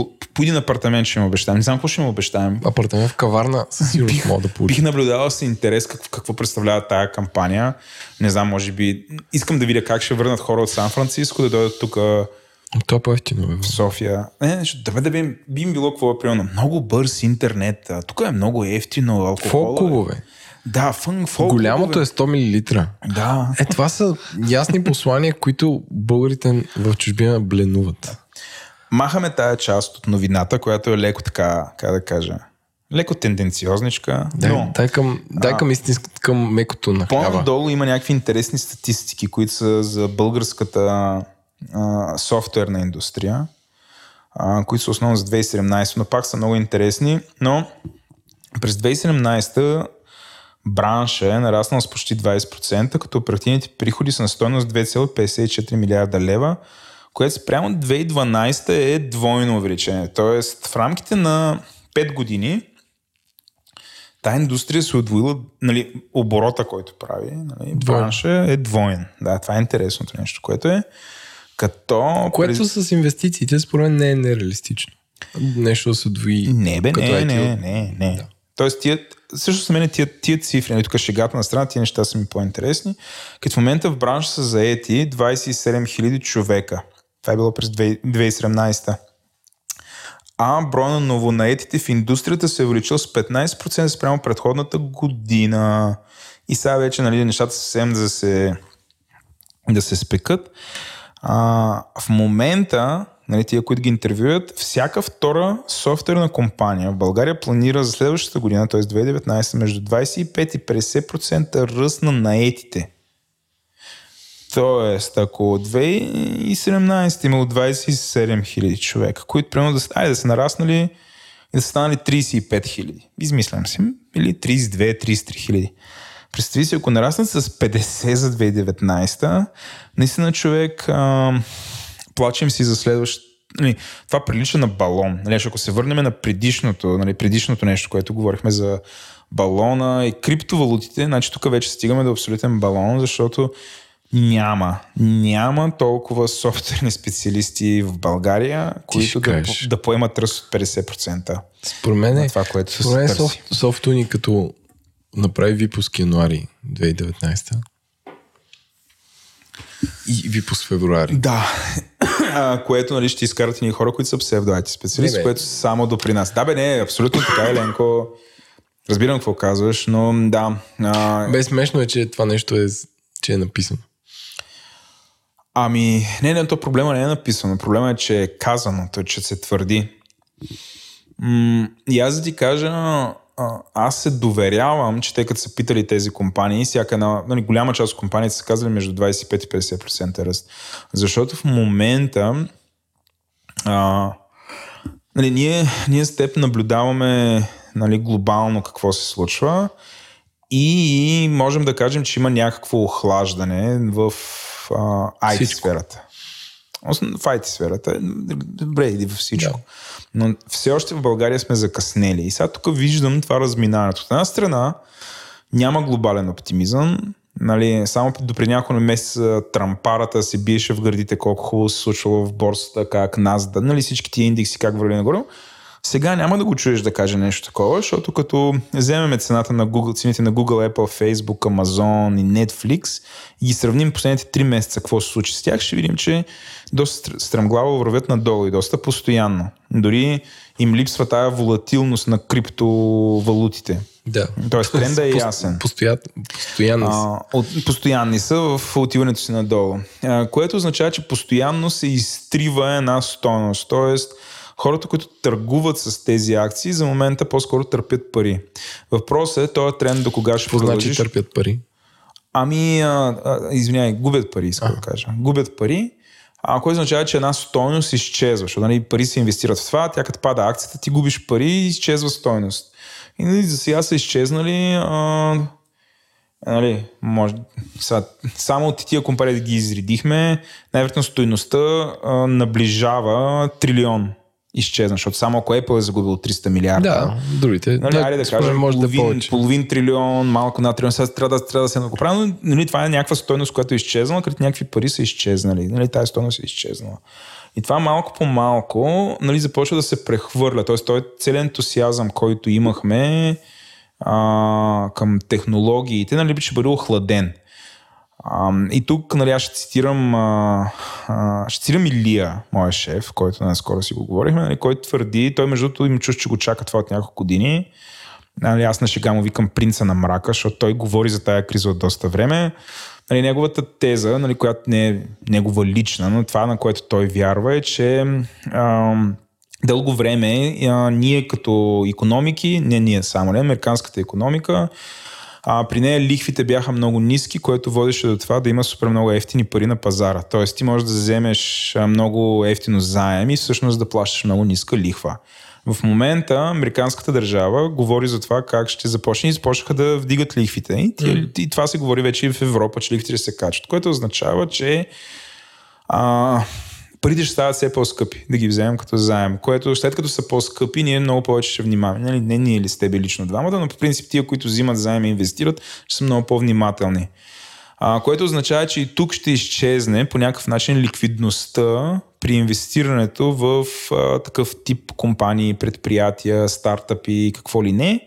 А, и това по някакъв начин прилича на момента, в който в а, криптовалутите, в който се, когато се разкараха спекулантите, Нали, естествено там. Нали, и фермите почнаха да Фермите почнаха да фалират в дългосрочен да. план. И сега тук големия въпрос е нали, до каква степен а, това е така, защото едно е а, турбогига мега балона, свързан с криптовалутата, където се надува стойност без никаква реална практика. Нали, все пак а, нали, Apple произвежда телефони, компютри, Google има услуги, има реклама и така нататък. Тоест това са огромни нали, компании, които реално има стойност нали, и предлагат решения. Нали. Не е просто нещо, което аз и Еленко сме си го именували, сме казали, че то струва тая сума пари. Нали, ако някой верва в нас и много ни харесва, то се покачва. Нали, съвсем различно. И въпреки това ще има някакво охлаждане. Сега големия въпрос ти от една страна виждаш какво се случва извън България, от друга страна виждаш какво се случва в България и тия мега очаквания към между другото, струва да си направим епизод, задава се следващата финансова криза или следващата криза в технологиите. Имам може идея да, кой да поканим. Може да поканим приятел на шоуто, а, който знае както за крипто, така и за инвестиции. Мисля, че може да поканим да няколко е. такива човека, с които да проведем а, а, супер интересен разговор по темата. Да. Дори, да, но а, а, и от друга страна виждаме как българите ще наемат, софтуерните компании ще наемат с 50% повече до година. Със сигурност. И се получава а... много интересно разминаване между реалността цел, и желанието. Те могат да зададат на българската армия задача да превземе Димитров град и Скопие. Ще стане. Защо? Ще станат българи. ще ги наем. Ако Скопие е български град, там има много IT специалисти. Димитров да. град и Белград. Белград е няма. Но така България ще си увеличи обема и така. ще внесем IT специалисти. Ти знаеш че всъщност почти всички големи компании, които правят IT, наемат IT хора, абсолютно супер активно наемат в, и в Сърбия, и в Македония. Досещаме се, че така да. става. А, правят го доста добре и доста активно. Че нашата компания, ние нали, IT-та не наемаме, но не, работим с лингвисти от тези държави. А, тоест България, кризата на пазара на труда в България под формата на липса на кадри, нали, почти всяка и по-умна компания се ориентира към другите държави, особено тези две, ето ги казах, за да си наема хора вътре. Ами, това е окей. Okay. Това, не, е това е супер, да. Това е, не, аз го казвам, да, това, това е супер. Тоест, накратко няма нужда да пращаме българската армия, те хората сами идват. Доред на мисли, ако ти искаш да добавиш нещо към това, добави, ако не, ам, ти предлагам Предлагам ти да минем към следващата рубрика, която е а, експлейнерът на Бойчев. Който е специален този брой. Експлейнерът на Бойчев. Здравейте, здравейте отново с експлейнера на Ги. Тук сме Бойчев и господин Николай. Много ни е драго след а, краткото прекъсване, причинено от посещението на Владо в а, дупката на злото. Страната на конспирацията. Зоната на здрача. Родината на лъжвириша с изкуствен интелект. Няма значение. Той беше там, където той беше там, където ние сега те първо ще отидем с тази наша тема. А именно дали, а, дали да ползваме а, таблет или компютър. Всъщност една битка, която световното Непал поставя а, за дискусия в последните, мисля, че 3 до 5 свои издания а, и непрекъснато се водят полемики дали човек може да изостави компютъра си да се прехвърли към таблет. А, защо, защо iPad Pro е много мощен а, инструмент, а, верно ли е мощен инструмент, какво толкова му е прото на, на iPad Pro и така нататък. Отвъд океана тази тема мисля, че е различна на детайли. Ако потърсите в YouTube ще видите десетки видеа на а, млади студенти, които а, къде е успешно, къде е с подход на, на ТНТМ дискутират колко им е удобно да ползват таблета по време на лекции. А, но всъщност ние с, с Степ Николай ще разкажем от първа ръка впечатленията си за ползване на, на таблет в, в ежедневието. Точно така, Бойчев. Здравейте, аз съм Александър Бойчев и ползвам iPad Pro от 15 месеца своето ежедневие и е доста приятно. Здравейте, аз съм Николай Ангелов и използвам iPad Pro от 2 месеца. И не мога да отреча, че е приятно. Не човешко е всъщност. Може да, всъщност, може би трябва да кажем за какво не става iPad Pro, господин Николай. В моят ами, случай... Да, в моят случай дай, дай кът... кажи ти, аз ще ти кажа после аз. В моят случай категорично не става за, за две неща. Тъй като в моята организация често се развятат едни много сосни ексели, А, и всъщност Excel е една, една, една област, в която Microsoft а, държат и ножи и хляба, нещо като Adobe с а, а, PSD файловете. А, те Microsoft така с Excel-ите няма вариант, в който можеш да отвориш някой сосен дебел, пивотиран, мултислоен, метаформатен ултраформулиран Excel с а, средство, различно от компютър с инсталиран Microsoft Office пакет. И дори и мобилния Office пакет за, за таблет а, нали, куца на фона на, на компютри. А, така че това е категорично не става. Не става за работа с дебели Excel, а работа с а, дебели Excel и обработката на дебели Excel. Нали? Тоест за логаритмуване и прочитане няма проблеми. Mm-hmm. Но категорично не става за, за това да, да, да, да свършиш малко работа, когато те помолят да въведеш едни данни и да ги, да ги пратиш набързо. Mm-mm, не става. И Друго, за което със сигурност не става а, таблета, е комуникация с счетоводители, защото ако ти пратят а, някаква по-сосна фактура, също е много трудно да, да върнеш. Та Бойчев, при мен най-големият проблем с iPad е всъщност, а, както и въобще в iOS, а, зипове и рарове. Това е за мен О, да. истински кошмар. Като вида, като, като вида такова нещо, и направо ми причиня. Защото преди имаше проблеми нали, с а, файлова система като цяло, но да кажем, това е отстранено частично. Тоест вече имаш някаква файлова система и можеш да си играеш с някакви файлове, да местиш, да копи-пействаш и така нататък.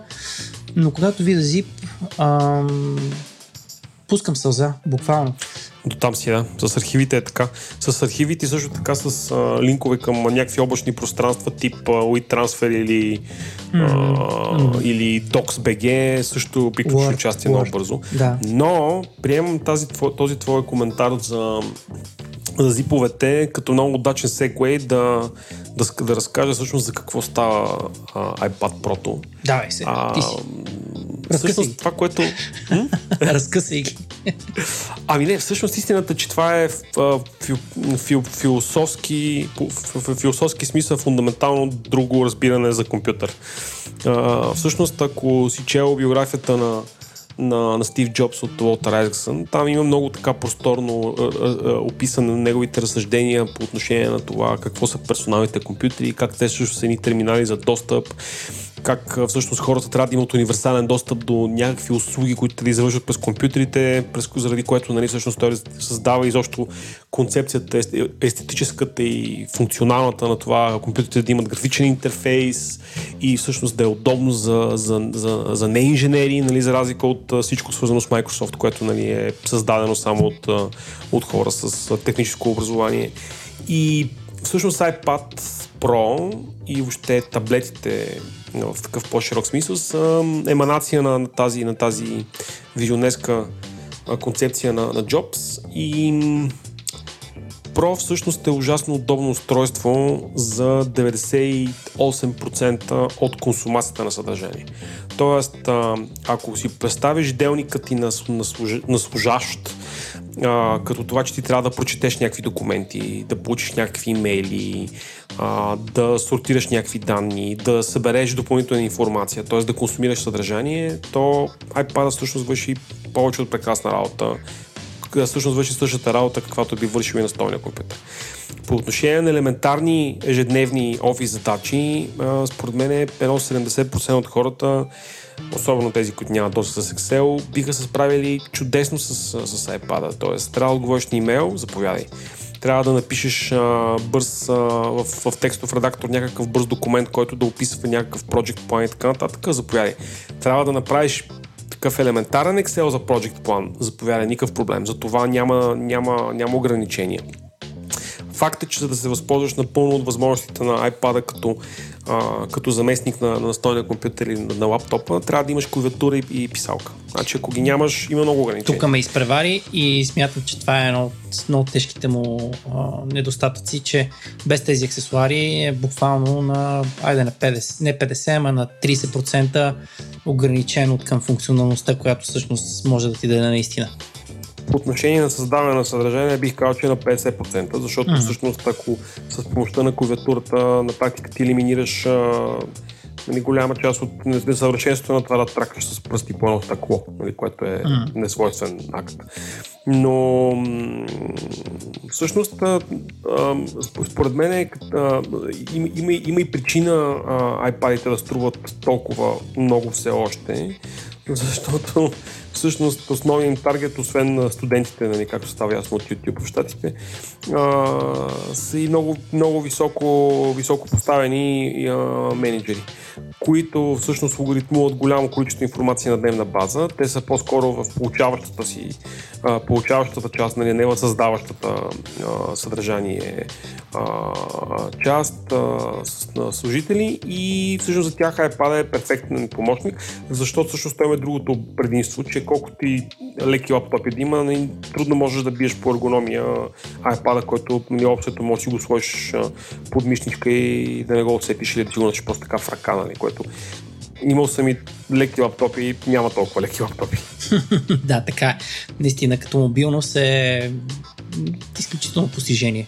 Нали, по отношение на писалката, да. по отношение на писалката, мога да кажа, че това е един от доста гениалните аксесуари в ежедневието, особено когато трябва да, да, да, да, да подпишеш нещо, нещо бързо, при някаква вътрешна ведомост, нещо, което няма необходимост да бъде а, подпечатвано или да бъде а, създавано нали, с, а, да, да има някакви, някакви, някакви, някакви белези, които се изискват от държавна институция, но ако трябва просто да разпишеш някакъв вътрешен документ, приема предавателен протокол, конститивен протокол и така, така, писалката е перфектна, защото тя си пише с а, Буквално истинско мастил. Абсолютно. Като ма... пускаш го на цветния принтер, никой не знае, че има писал на екрана. Бойч, а, сега ще развали всичко за тия глупости. А, трудно ще да ни хванат. Край, край, край тайната ни е разкрита. ами, всъщност няма какво да те хвана, защото то просто изглежда истинско. Е, да. И то е истинско. Е, то е да, истинско. Да, така е, така е. То е Добре. е истинско. Все едно нищо не сме казали. А, та, като двама потребители на подобни устройства, деца вика, щастливи сме. И общо взето, въпросът, който трябва, т.е. това, което се опитваме да обясним е дали скоро компютъра като компютър ще бъде как, как се казва, това е думата, безмислен заради устройства като iPad или това няма да се случи скоро? Ами, според мен няма да се случи скоро. Поради една много проста причина. Зипове. Тя е... А? Зип. Зипират. значи от една страна архиви, архив, архивираните файлове, значи моето впечатление в ежедневната офисна комуникация, че има тонове хора, които считат, че изпращането на нещо, което е поне 20 мегабайта по почтата е най-естественият начин то да бъде споделено. А, така че всъщност често се оказва, че зипа не е най-големия проблем. Тази голяма картинка, тя така или иначе пътува по имейла към теб. А, но според мен това, което ще пази, пази компютрите като като такива за, за повечето хора е просто все пак тяхната голяма универсалност. И всъщност дори и Apple не са готови да зарежат а, а, напълно, т.е. да, извинявай, не да зарежат, да дадат повече възможности, по-голям контрол върху, върху процесите за потребителя на iPad. Всъщност те продължават много внимателно да изследват а, а, какво се случва с, а, а, с, а, с потреблението и с навика, навика на, на хората а, съвсем нарочно и ревностно пазят файловата система да бъде скупена и да имаш нужда от истинска файлова система, каквато е Finder за macOS, за да изпол... извършваш истински манипулации с файлове и, и папки. А, в този смисъл Microsoft с а, техният Surface а, са много по-напред. А, моето, моите, моите впечатления и, и, комента, и така как се казват а, обратна връзка от потребители, които имат сервис, нали, е за хора, които действително а, могат да заместят лаптопа с сервис, който е за сервис, който е на практика... Сервиса за мен е си чист лаптоп. За... Да. М- Това е другото, което ще да кажа. Да, че всъщност а, обаче нали, сервис е чист лаптоп, който окей, има откачаща се клавиатура, а, но и, той не е точно. И скрин и оттам нататък си е чист лаптоп с пълната функционалност да. на. И всъщност с най-големия недостатък на лаптопа, именно а, живота на батерията. Mm-hmm. защото таблета всъщност това е голямото му предимство, че той просто издържа повече. Това е едното. Второто, самата операционна система на компютрите изключва macOS с хибернирането на, на техните лаптопи, но а, пак имаш едно бутване, което ти отнема. Друго е. Не, не е като да отвориш Друго е. кълъфа и всичко вече да те, да те чака и да не мислиш са на Друго кой е. прозорец бях, дали го изключих, дали не го изключих, дали трябва да въвеждам пароли и така нататък. Факт, от към мултитаскинг таблетите всъщност в момента, окей, I- iOS таблетите, нали, това е важно уточнение, а, са на много, много високо ниво. Всъщност няма... ист- Истина е, че можеш да работиш с две приложения едновременно. Ти често всъщност няма, нямаш нужда да работиш с две приложения едновременно, обаче. А, защото всъщност като се замислиш на компютър имаш удобството, че можеш с Alt-Tab да сменяш приложенията. Uh-huh. А, тук го сменяш с жестове, голяма работа. Ти като искаш да напишеш имейл, Е, всъщност е доста добре да, да ти е на цял екран. Да. Степълската клавиатура с Alt-Tab го правиш по същия начин. И това също, да. Въобще от към мултита- мултитаскинг нещата са, си- са, си, са си доста окей. А, действително, просто проблемът е, че а, абсолютно нарочно, за да не а, се, се развалят продажбите на, на лаптопите, според мен държат а, екосистемата скупена. Абсолютно нарочно го правят. Ами, аз мятам, че на базата на това, което в момента обяснихме, редно всички хора, които ни слушат и а, които имат поне грам м, разум в главите си, е редно да се засилят към първия магазин, който продава iPad и да използват код говори интернет експлейнера на Бойчев и Николай и да си закупат таблет, което ще ни даде 0% отстъпка. Да, Ре- с две думи, с две думи, може би, какво, каква е препоръката ни, какво експлеймаме, че има всъщност много смисъл от това да ползвате таблет с ежедневието си. Не се страхувайте, ако не работите преобладаващо в големи мащаби с Excel. Ако работите в големи мащаби с PowerPoint, т.е. с Keynote, няма да имате никакви, никакви проблеми. Всъщност, особено за, за мигри, мигриращи от macOS към iOS, миграция според би била доста без, безболезнена. А, та, ако не работите с много, много Excel в, в делника си, можете напълно да а, замените а, компютъра и зипчета. а, и зипчета, да.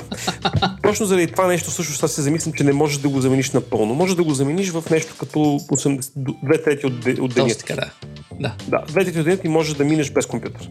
В останалата една трета трябва да отваряш зипа и така нататък. Всъщност, а, а, за, ка- казвам това и, и спирам огореята си. А, с а, благодарение на, на работа с iPad а, Pro започнах да третирам по съвсем друг начин работата с облака.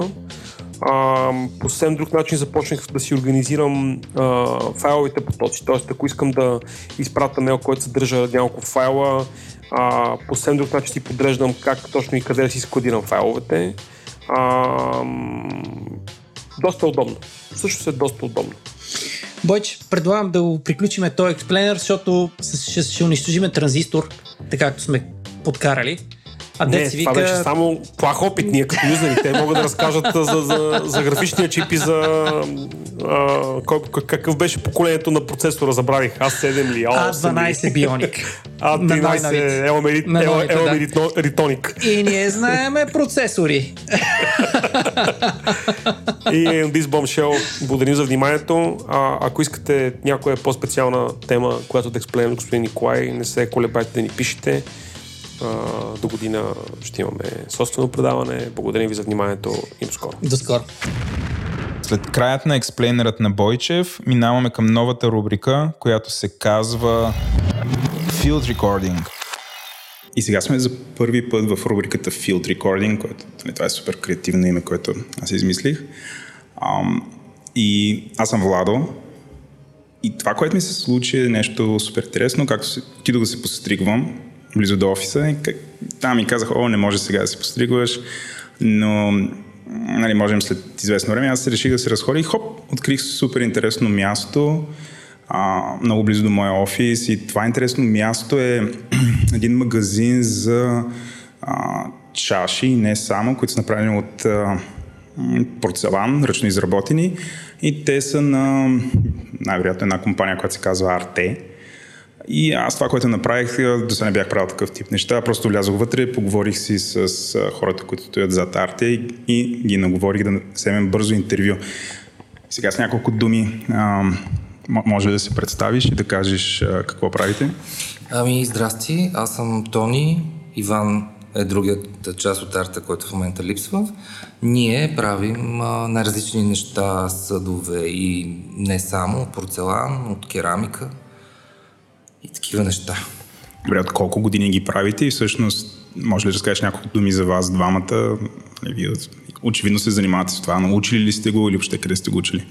Ами от 7 години вече правим по-комерциалните неща, като чаши и тем подобни работи, които са по-лесно а, смилаеми. А, иначе от 10 на години се занимаваме с керамика.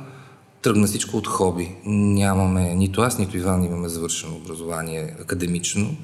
А, просто така се случи, че се влюбихме в работата с глина и с порцелан и така до ден днешен. А как така се влюбихте? Какво работихте преди това и какво ви накара да смените професията си? Ами то беше просто а, от някакво тръгна от хоби и имахме, намерихме една дама, която преподаваше уроци за по-големи по керамика по домовете, Кристина Бакларова, тя е нашата учителка всъщност. А, и с нея започнахме много интересно да работим. Тя ни всъщност ни показа целият процес и всичко това какво и как се случва. И след, може би, около година тя каза, момчета, аз вече нямам какво смисъл, дързайте, правете каквото искате. И така, до ден днешен вече мисля успешно наложили се като, като автори в София. Добре, това първият ви магазин в София ли е? Защото аз имам една ваша чаша, на която пише Пловдив и нали, Лов е да, Лав. Пловдив. Да. Пловдив. Той всъщност дойде с идеята за развиване на този бранд за Пловдив а, предложи няколко дизайна като рисунки, избра си наши модели и така, може би около 2-3 години работихме много добре в колаборация с него. А, общо това е, може би, а, чашата, която имаш ти, е именно нашата чаша с негови иллюстрации. Добре, а, разкажи ни малко за процеса за направа на, на вашите чаши. Нали, пише, че е ръчно направен порцелан. Вие самите двамата ли ги правите? Къде ги правите? Използвате ли някакви интересни материали или техники? Ами, то процесът е доста дълъг, а, принципно. А, да, порцеланови са, което значи, че те се изливат в кълъпи, тъй като порцелановата маса е, тя е в течно състояние. А, но за да направим една чаша, ние първо от глина правим, правим модела, след това се прави матрица, от която се правят гипсови кълъпи, които се размножават, за да може, примерно, да налееш и да има 4 или 5 чаши, които да можеш да направиш в рамките на 2-3 часа. А, след това следват три изпичания и въобще е много дълъг процес, нали ще стане скучно, ако почна да обяснявам. Не, въобще не, не е скучно, смисъл, да, ние, ние обичаме такива детайли. След като, след като кълъпа е изсъхнал вече, като и да кажа, че кълъпа може да се състои от няколко части, зависи от модела на чашата. Отделно, ако има дръжка, тя, за нея се прави друг кълъп. Всичко това се налива и излива, изважда се мократа чаша, така да кажа. Залепва се дръжката там, където искаш, може да сложиш нагоре-надолу, където, си, където решиш. Изчакваш, може би, около 2-3 дни, за да изсъхне. Ретушира се с инструменти, с гъба, за да стане хубава и гладка и да е удобна на устата за пиене. Изпича се веднъж на 950 и 60 градуса. След това се обезпрашават хубаво, глазират се в а, най-различни глазури като цветове, а, които държа да отбележа, че са абсолютно безвредни, безоловни и годни за употреба в къщи. А, пак се изпичат на температура от 1220-230 градуса. Може би около 3 дни изчакваме да изтине тая пера, защото тя не може да се отвори топла. И третия вече, третата фаза е нанасянето на рисунките или копирки, или там какъвто е проекта. Пак изпичане на 900 градуса, пак чакане да се изтине и тогава вече имаме готов продукт.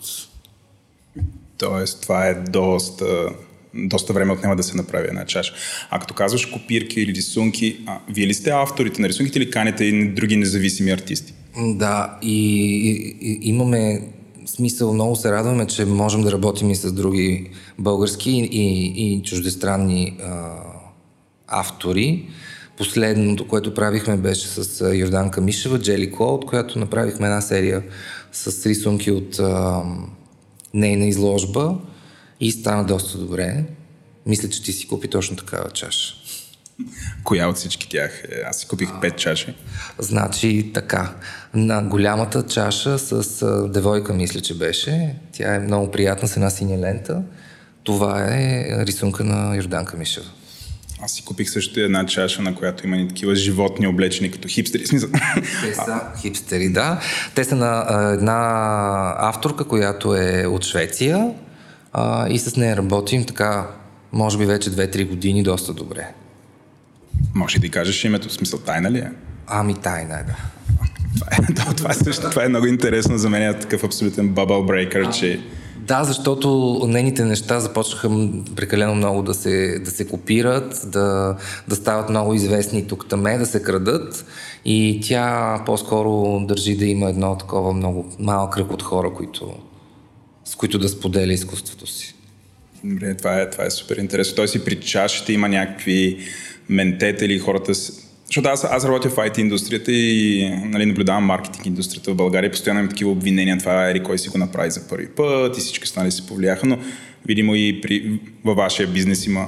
Мога ли да го биз, по-скоро бизнес ли или е изкуство? Ами, то е изкуство, общо заето. И бизнес и изкуство. И слава Богу, че успяваме да така да го правим.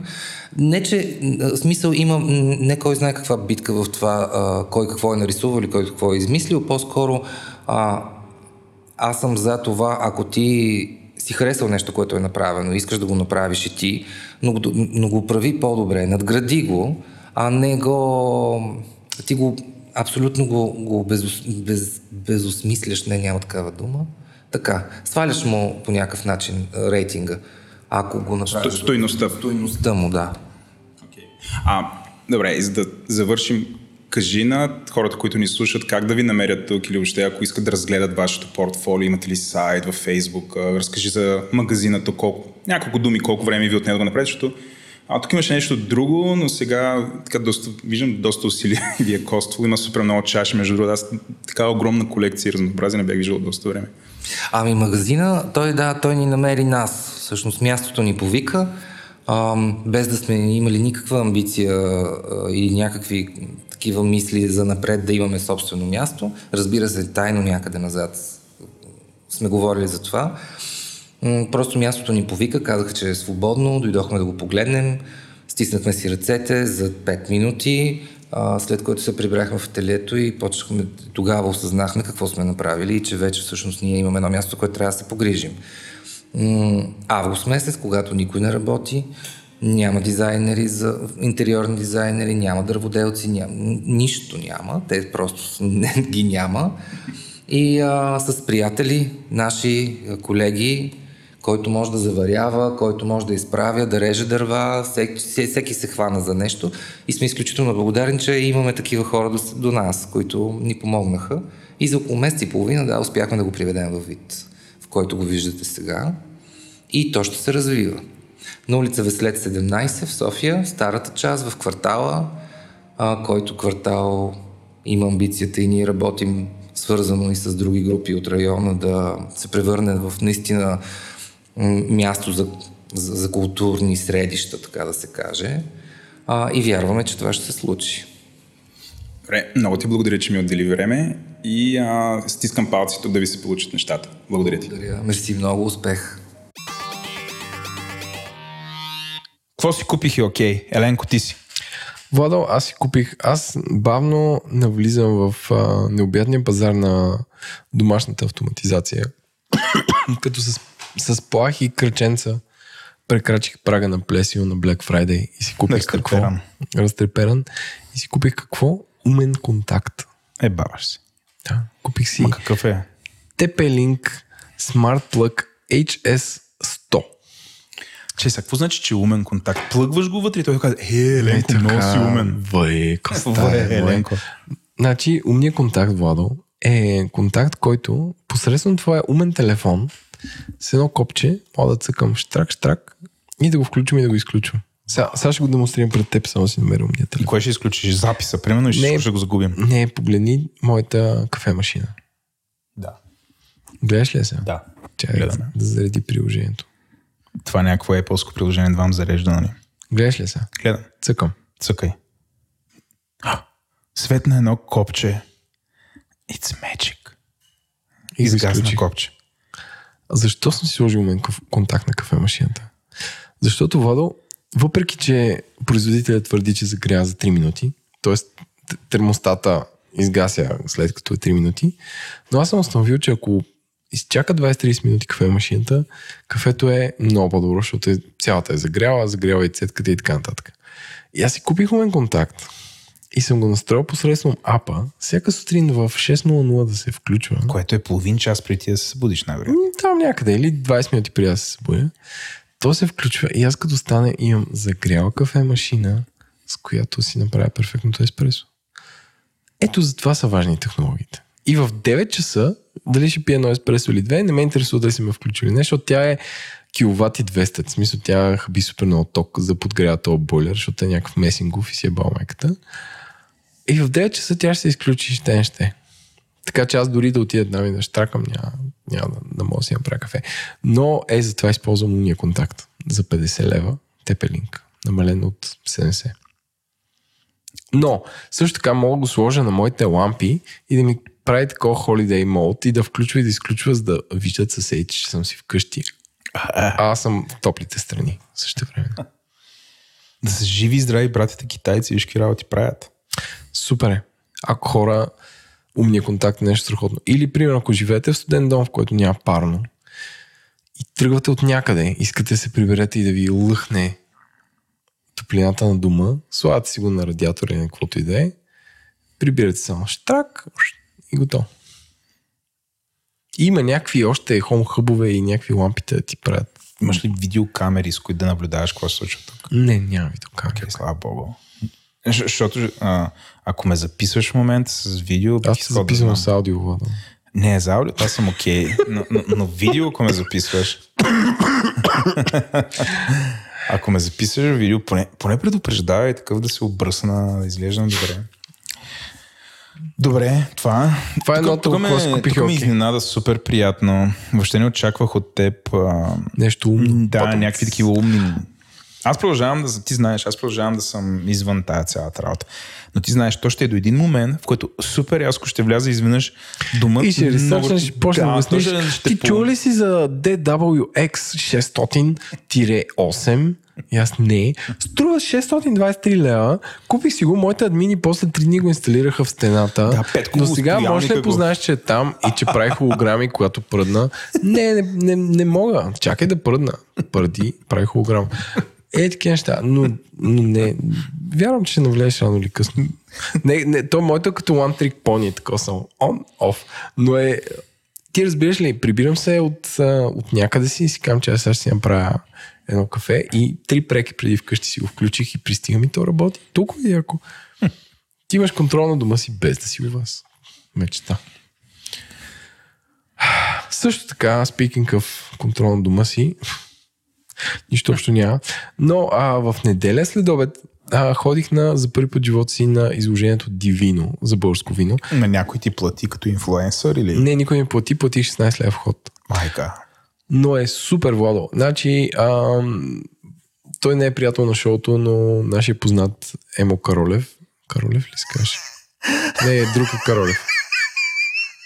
С тия се хили като мътли. Кажи как се човек. Мисля, че е Емо Кор- Коралов. Коралов, добре, съжалявам. Но Емо Каролев също ми харесва.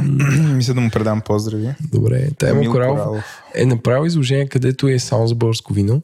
И влезеш в едно като хале, където а, от, от 1 до 71 имаше 71 български изби, които имат вино. И якото беше, че всяка изба има пространство точно колкото две масички. В смисъл, че има супер малко пространство и те са изложили най-добрите вина. Рядко някой избъл има повече от 4 вина. Такива изложени. И якото е, че хората, които бяха на самите щандове, са някакви супер приказливи и явно хора, които това им е страст, не са някакви промотъри, не са промотърки, не са някакви киселяци. И ти можеш със всеки да отидеш и да завършиш супер непринуден разговор. И отидеш им, примерно, кажеш, е, сега ако трябва, понеже много бяло вино пих, сега ако трябва да опия, опитам едно, кое трябва да бъде. Е, така не може да е едно. Сега, почнете от това, после ще... И ти нали, плащаш 5 лева, вземаш си една чаша, която като ти върнеш, получаваш 5 лева обратно. И ходиш от а, Сергийка на Сергийка, от изби, които искаш, които са сортирани по региони на България и опитваш всички вина, които те кефят. Що се хилиш като ряпа? Защото аз като ходя на такива ивенти... А по принцип, не знам, влизам в един, влизам в един такъв режим, който е супер игрив и супер ебателен. А, и ходя, ходя при тия хора и им казвам, примерно, а, извинете, например, аз от бялото вино пръцкам. Сега препоръчите ми вино, от което да не е. И ти гледаш реакция, защото те наистина, те, те ти приемат супер на сериозно и почват да ти отговарят. А, така че не трябва да ме взимаш с теб на подобен вид преживяване. Аз за първи път живота си ходих и затова го хваля. Какво си купи? Купих си три бутилки едно вино. вино и съм супер впечатлен от това вино, което пихме, което е... Това беше мерлона на бираре, ще кажа, на изба Сарацин, които са базирани в, в региона Черно море. Човека, който ни представи това, беше супер интересен, който каза, че примерно 30 години работил за някакъв Вимпром голям и после казал, аз тук от една година работя тази изба и ми е толкова интересно. А и скоро в чата на Говори Интернет може и в този брой, защото аз като някой има впечатли, и понеже, разбира се, не си купих книжката, където можеш да си записваш срещу всяка изба бележки, защото за първи път ходя такова нещо, снимах това и ще направя овервю на българските вина цирка 2018, които са яки.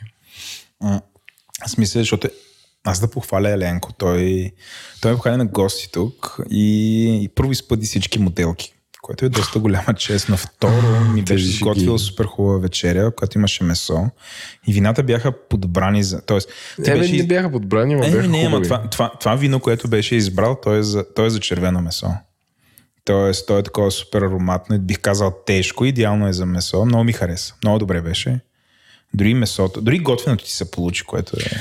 Не, което е рядкост. рядкост, да. не е вярно, не е рядкост. А. Всеки път става. Ам, така че Дивино е супер до година по това време. Препоръчвам на всички слушатели. Ти имаш ли идея да направим епизод за виното? Ще направим, да. Ама може би ще го оставим за сезон 3. Смисъл да ще оставим и за сезон 3 някакви яки теми. За Терминатор 3. Терминаторите и емоционалната интелигентност 6. Мисля да го направим тогава. Ти какво си купил? Аз съм. Ами, Еленко, ти, нали, както почнахме началния разговор, а, а, ние. Харесва ми как ставаш микрофон на земята. Това 100% влиза в записа. Но това е такъв много, бих казал, супер нетипичен епизод за първа част между нас двамата. Аз пътувах доста и това, което от последните няколко пътувания си бях заклел, че ще направя, е да си сменя куфарите.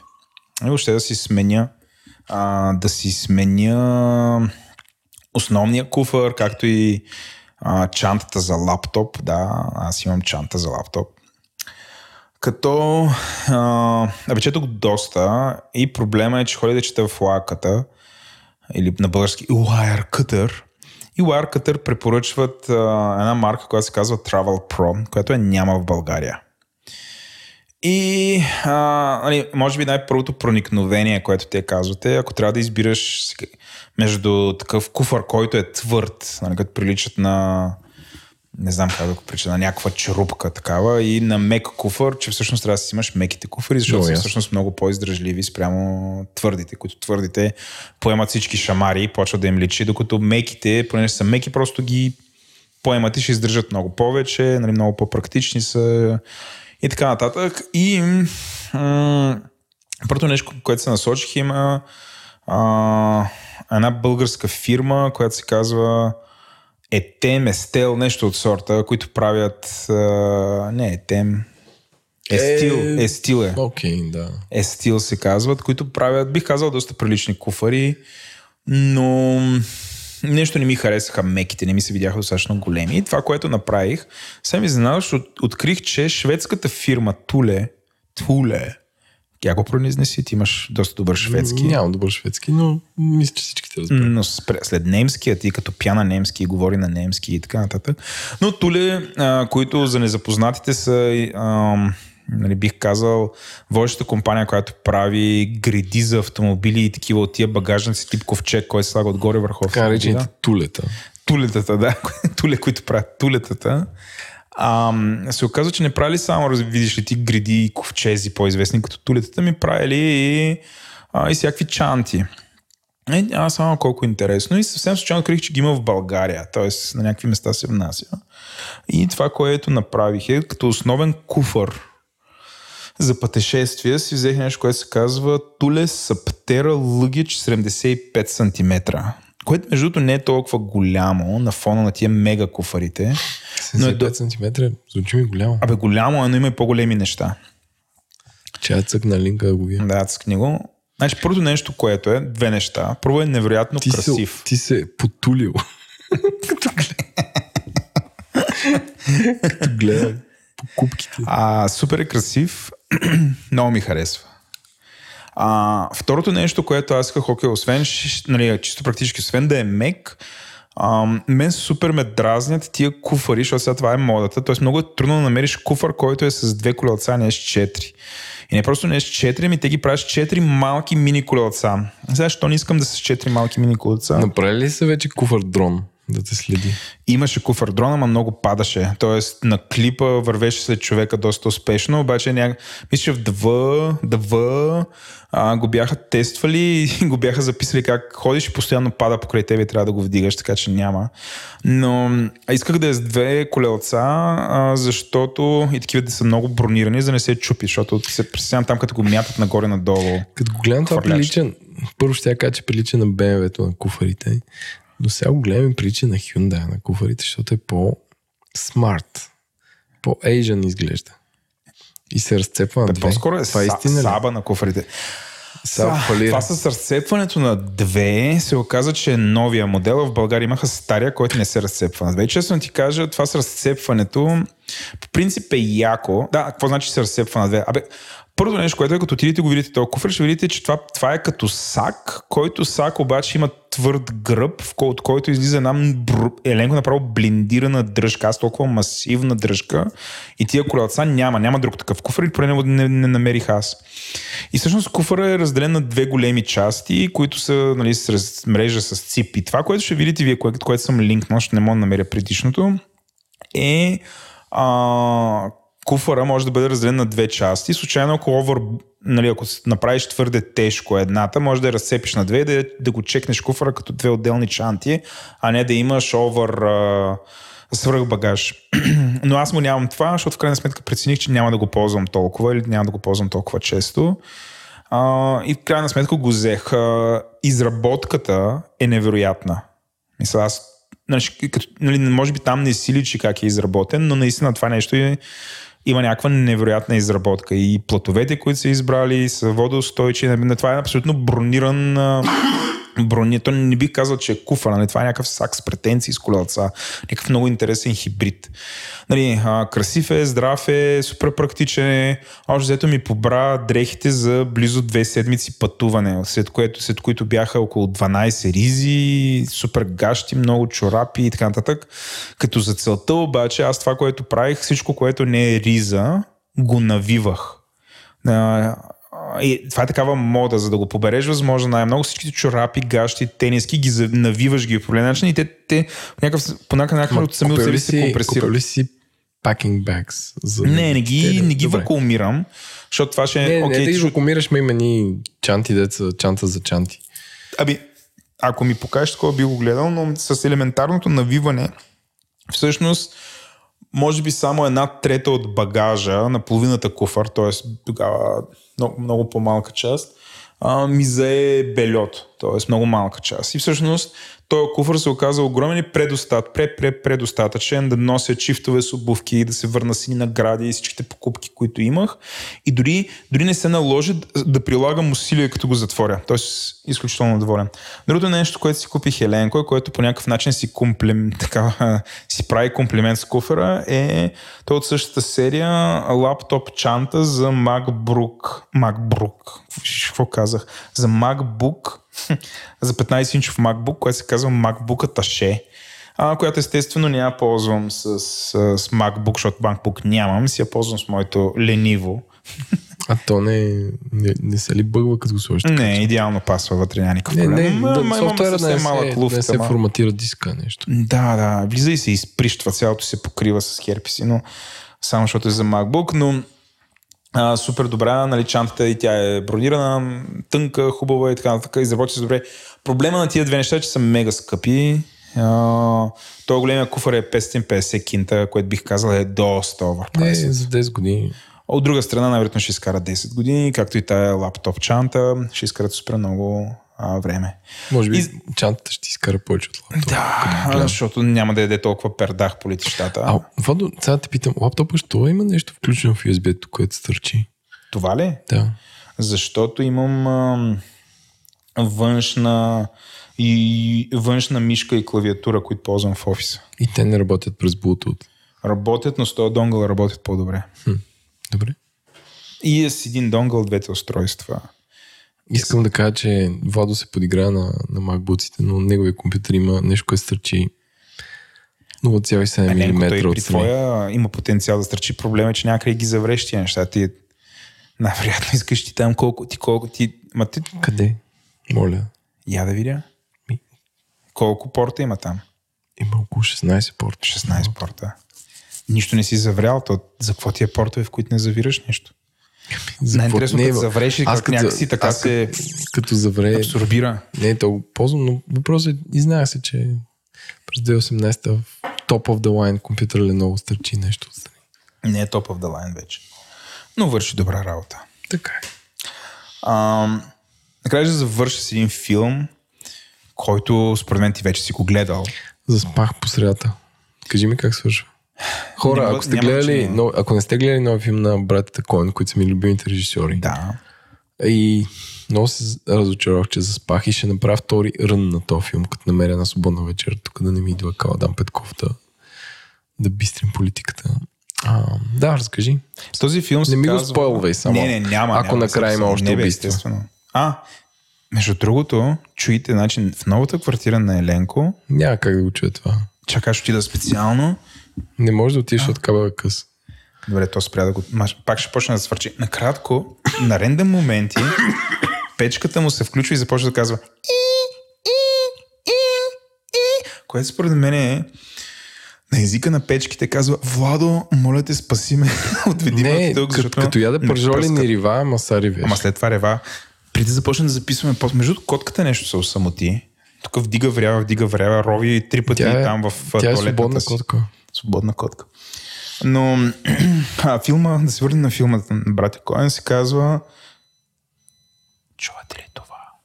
Кой? Чувате ли го? Аз съм ли ще правим? Да, филма се казва The Ballad, The Ballad of Busta Scruggs, което на български е баладата а, баладата на Бъстър, баладата за, бала, балада за, баладата за Бъстър Скръкс, нали така? е? Или, или неговата балада, или това е баладата за него, За или него. баладата, баладата за него. Ам, аз да ви кажа, предишните филми на Балта Коен не ги харесвах. Дори този най... Ми, кой? Фарго? М. А, този... Големия Лебовски? Големия Лебовски. Нито един път не се усмихнах. Добре. А, Ама аз съм странен. no, не, no Country for Old Men. Този а, заспах на него и никой не го довърших. А, Не The съм- Man Who Wasn't There. Това дори не го знаех. Току-що го научих от тебе. Супер филм. Не, бе, не, сигурно е така, чакай просто not- А, не е не, по не може да вкус. не ти е харесал поне, поне един от тези филми. Ето този ми хареса. А, те са направили... А, Oh Brother, Where Art Thou? Това не го знам също. С Джордж Клуни, същия герой от този филм Кой от двамата? и Джон Туртуро. А, с който започва. Бъстър. Бъстър. Ам, не бе, може, просто... То пак е кънтри. Гледал съм е Фарго сериала, ама мисля, че той е вдъхновен от техния филм. Те са продуценти само. Те са продуценти, не са го А, филм, а филма Фарго гледа ли си? А, филма Фарго съм гледал, не си спомням нищо. Най-вероятно е, нали, що, то, той е доста стар, той е от 96-та година. 95-та и драмеди е. Да. Ще ти хареса. А те всички са Ако гледаш сега те с им се тези филми очи, са им драмеди, всъщност. Е, освен Лебовски, който е филм нуар, но е смешен. Ама, както и да е. Ама това е друга тема. Бих направил един епизод само за брат такова. Окей, okay, направи епизод за брата такова. Няма лошо. Аз а, бих слушал с интерес, защото очевидно не съм, не знам, може би ми липсва култура или обяснение, за да ги оценя до този момент. Ам, гледах, а, зна- значи, този филм всъщност са няколко филма, 5, 6 или 7 кратки филма, които, са, които а, общо, разказ, общо взето разказват различни истории, а, там по 20 на минути, 10 на минути, дори първото, а, които истории са от а, онзи момент, в който Съединените Американски щати започват да тръгват на запад, т.е. за дивия запад са и показват а, културата и начина на живот на а, американските преселници на Запад. И нали, различни аспекти, като някои от историите са откровено смешни, а, с, има малко метафизика тях, особено в първия, а и накрая се завърши до а, супер дълбок символичен епизод, който няма да ти го разказвам, Еленко. В смисъл, няма да ти разкажа как свършва, очевидно. А, последния епизод. Но а, бих казал, че от това, което има в момента в Netflix, нали, ако трябва да избирате, нали, това е, трябва да ви е отгоре върху на, на списъка. И също така бих казал, че това е един от най... Нали, Айде, аз само при някой епизода крещях как Бета Кол е най-красивото нещо. Не се отмятам от това, но бих казал, че този, сери, сери, този не е сериал, а, този филм е не кажа достоен претендент по красота на заснемане. Той се разбира и про... Красив. Нали, красив е, да. И режисьорите са направили наистина един красив, супер богат, изпълнен с детайли а, филм, а, героите са много интересни и нали, това, което не мога да им отрека като майсторство е как само за няколко минути успяват героите да ги въ- въплатят и да им дадат някаква много такава интересна история, да ги направят а, а, супер истински интересни, до степен в която ти да тръпнеш сега какво ще се случи с тях. Абе, по някакъв начин сега... Да, да а, яко е. За мен този филм е голяма изненада. Първо, че се появи, второ, че се появи в Netflix, защото те режисьори са едни от най-търсените режисьори на света. А, всъщност, добре, не гледа ли този Hell Caesar? С Джордж Куни, с Кей Джо, Скалет Джохансен, който е за 300... Джохансън. Йохансон. Да, а, който е за 30 години в Холивуд и те всички са актьори, той е филм за Холивуд. Не. Е, добре, гледай го, гледайте го семейно, той е много смешен и е много красив и, си, и цветен и супер. Добре. Хел Баща. се казва, Джордж Куни играе актьор, който играе Цезар. Добре. Ленко, аз ти предлагам така и така. Първата част се получи за час и 46 минути до момента. Владо, извода е, че трябва да правим подкаст всеки ден, защото ни няма две седмици после. Да, няма такова. Загорели сме за любов с теб. И като се видим и не мога да приключим. Но Защо трябва така също? защото аз съм по-окорт от двамата. Ти си Еленко, ти си... Ти не мога да кажеш. Не, но аз мога... не мога да казвам аз, но да. Да. А, но ти предлагам да, да, да минаваме към а, съществения разговор, който между другото е доста по-кратък от обикновено. Така че той е един час, не е час и 40 минути. И ако CMS-те са ви в кръвта, това е вашия разговор. Да, да. А, послушайте малко реклами от компаниите, които ни помагат да слушаме този подкаст. След това се потапайте в вълшебния свят на WordPress и Гутенберг. Бог на шоуто, разбирайте патрон, който супер силно ни подкрепя, е вносната фирма Oracle, която има толкова услуги и продукти, че ако трябва да ги изброим, четенето на патроните в края на епизода ще ви се види като летен метеоритен дъжд. Абстрахирайки се от това, искаме да ви кажем, че Oracle всъщност са супер яки. Нормални хора, които с радост биха си говорили с вас относно вашите технологични, а и не само, проблеми, със сигурност ще се пробват да ви намерят решения. Мисля, че това е най-важното. Този подкаст достига до вас благодарение на Тики. Тики е официалният превозвач на Говори Интернет. Шегата на страна, една от малкото причини да бъда накаран да ползвам градски транспорт е защото ми харесва да отварям турникетки през мобилен телефон и да се правя на интересен. А това, че не си комуникирам с средите продавачи на билети и няма намесен кеш, са много приятни екстри. Тики има мисия да направи пътуването с градския транспорт лесно и удобно преживяване и билети за метро, тролей, автобуси могат да бъдат купени само с едно приложение, което, мисля, сбъдва мократа мечта на хилядите професионални комютери. Независимо дали сте професионалист, пътуващ до бизнес парка, пенсионер, който пътува към градската градина или ученик, интерфейсът на Тики е изключително прост и лесен. Ако се чудите как да си вземете приложението, отидете от там, откъдето си взимате приложения на мобилния си телефон, търсете тики и сте готови.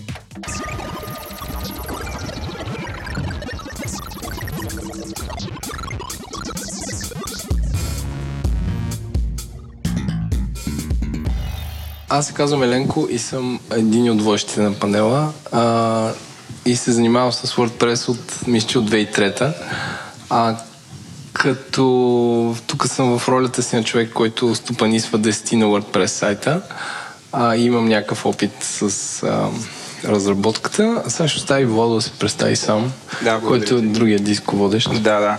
Ам, някои от вас може би ни слушат, ние имаме един подкаст, който се казва Говори интернет и това тук ще го запишем и ще го излъчим в подкаста, където ще достигне до още около 2500 човека.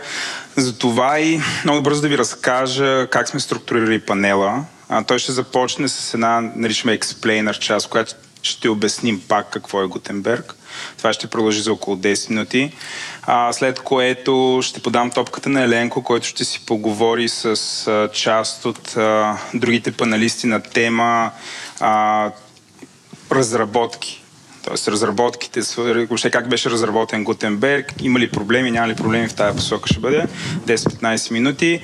А, след което ще ми върне топката и аз и Петя ще си поговорим на тема въобще всичките бизнес проблеми, въобще какво се случва, а, как, как Гутенберг влияе на агенциите и на хората, които правят бизнес въз основа на WordPress. А, след което връщам основно топката, обратно топката на Еленко, къде- където той ще си говори с Христо за потребителите.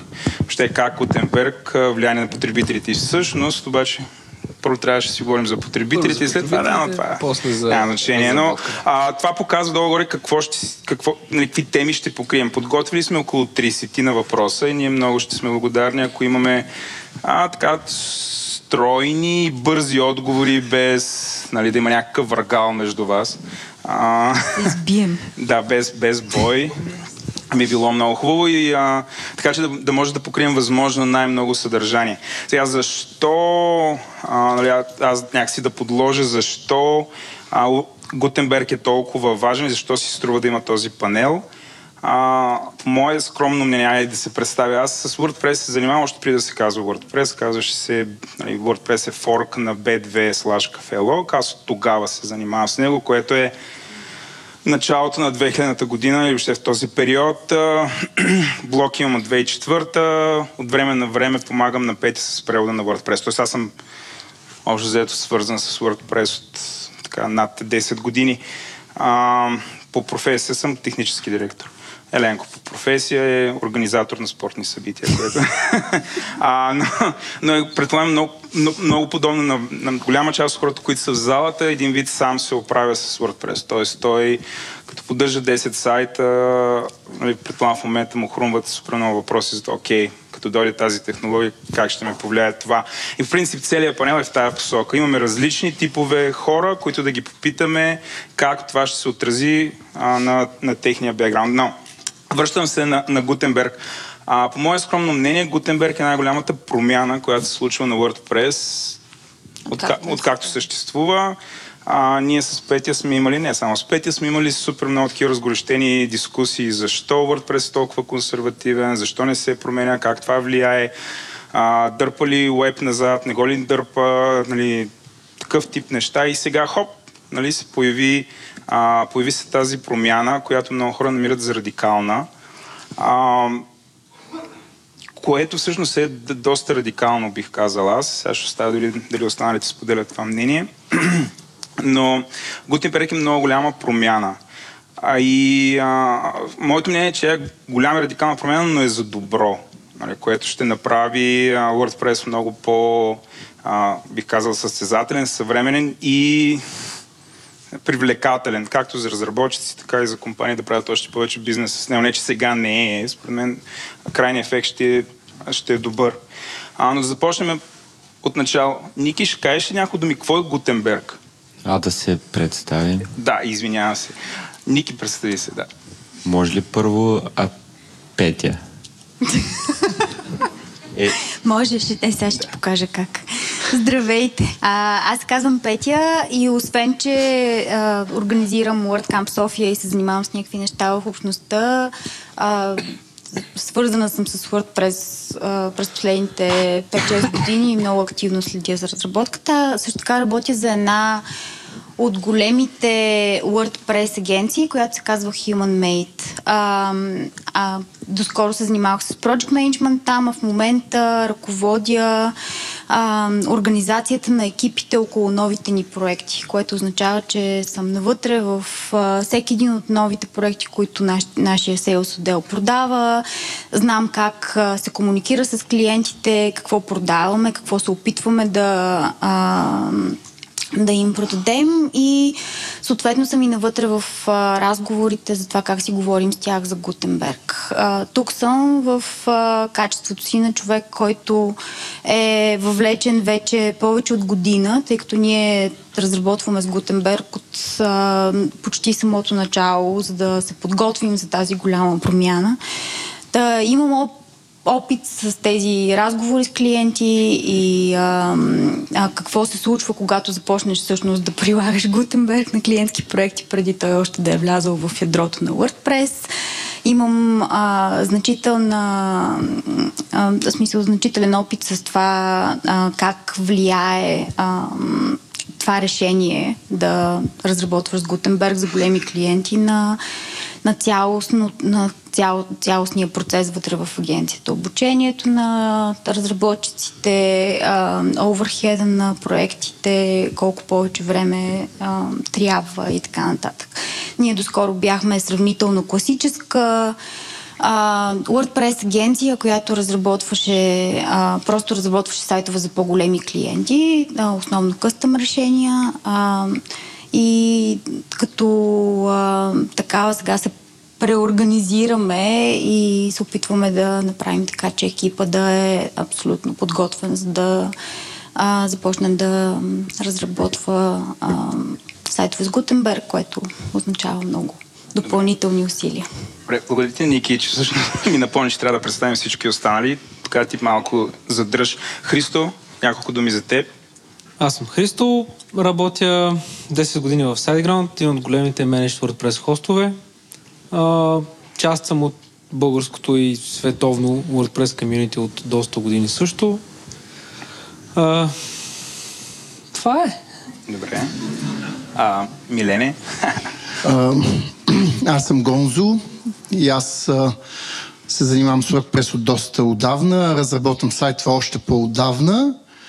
А, работя на, на свободна практика и започнах първия си а, така, проект с Гутенберг преди около година, който е средно голям сайт и който се получи всъщност много добре. Участие благодарение на Гутенберг. Така че, да, това е за мен. Здравейте, аз съм Николай. Ам, програмирам и, и, и се занимавам с, с а, и разни други подобни програмистски неща и за програмисти в Automatic. От време на време помагам на Гутенберг екипа с, с, с различни неща и изглежда заради, заради това съм тук. Да, мисля, че заради това си тук. А, така и така държиш микрофона. Аз ми... Да, дай за една минута, кажи какво е Гутенберг. Добре. А, Гутенберг е може би две основни неща. За едното вече, вече казахме и може би е най-голямата промяна и, най- и най-големия и успешен проект вътрешно в, в, в, вътрешно в WordPress проекта, от, от е създаден, а, което беше страшно интересно.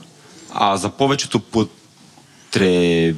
а, а за повечето потребители Гутенберг е чисто ново, е чисто нов начин за, за, за създаване на съдържание, много по-изчистен и на много, по, и на много по-високо ниво. Вместо просто да пишем тексти, имаме много, имаме много повече а, структура и много повече, много повече мощни инструменти, с които да, да правим много, по, много по-лесно богати, богати сайтове. Добре. А, Първият въпрос е, той е към всички. Кой ще изрази желание да отговори. Има ли нещо вярно в твърдението, че всъщност Гутенберг е да, знам. Твърдим, че е нещо ново, но всъщност е добре препакетирани стари концепции. Неща, които така или иначе в момента ги има в WordPress, а, по един или друг начин и просто в момента това по някакъв начин се подрежда.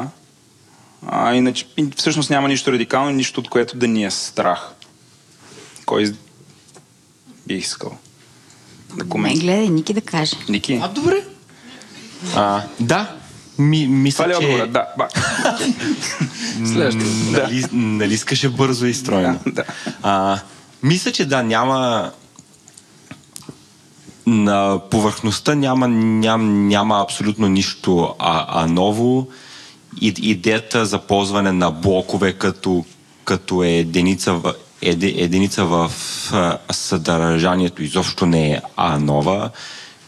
Има го и в, и в разширения за WordPress, има го в много други проекти. Ако си спомняте тъмбър на времето с неговите формати на публикации, които бяха супер популярни. И, имало е стра, страшно много пре, преобразовавания тази, тази идея.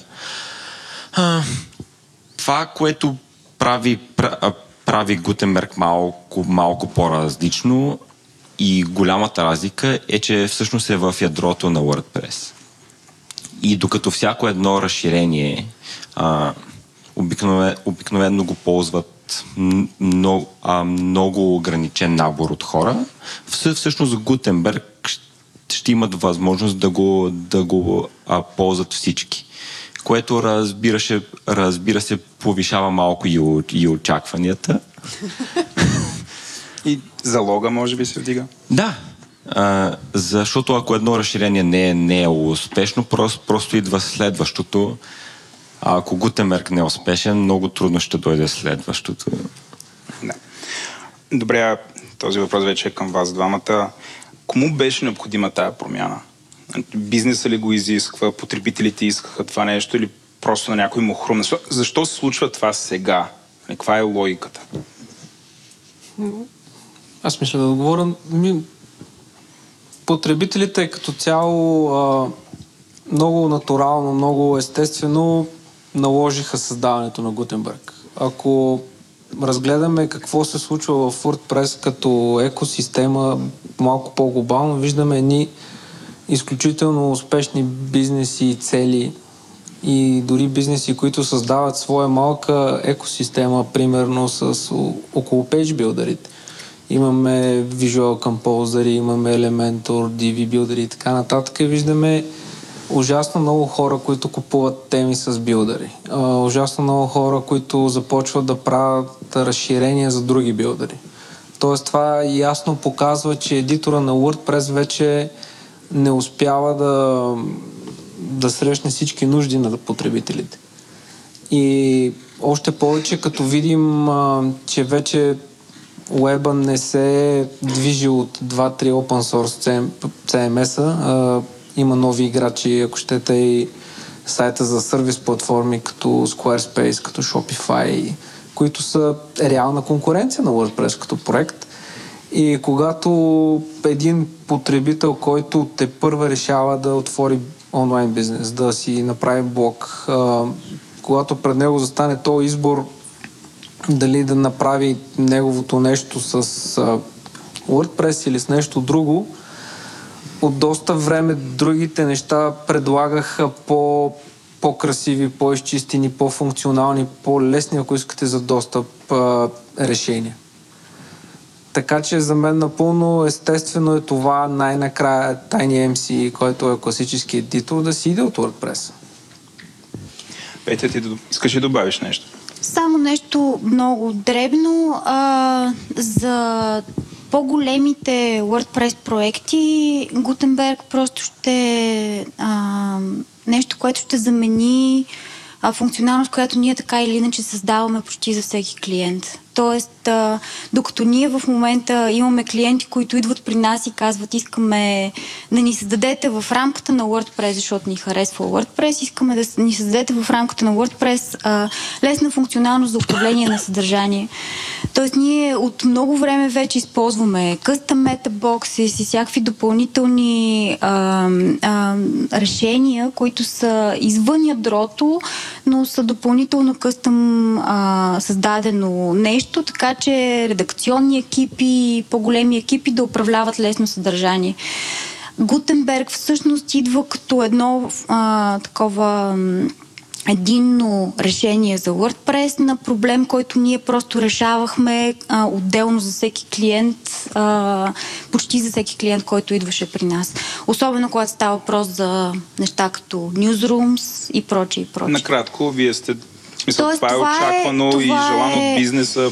Това е очаквано и желано от бизнеса, нещо, което трябваше да продаваме адхок всеки път. А, и вместо това той идва в WordPress а, вече като а, по подразбиране, което е добра, добро решение. Това е нещо, което ще улесни, според мен, преминаването на на много от WordPress агенциите, а, от малки агенции, които нали, създават по малки сайтове, до агенции, които могат да се занимават с създаването на по-интересни и по-богати проекти за клиенти. Добре. Еленко, подавам ти думата да mm-hmm. си поговорим малко за, Гутенберг и потребителите. Да. да. Ами, а, аз като ска, като абонат на, два, на две хостинг компании.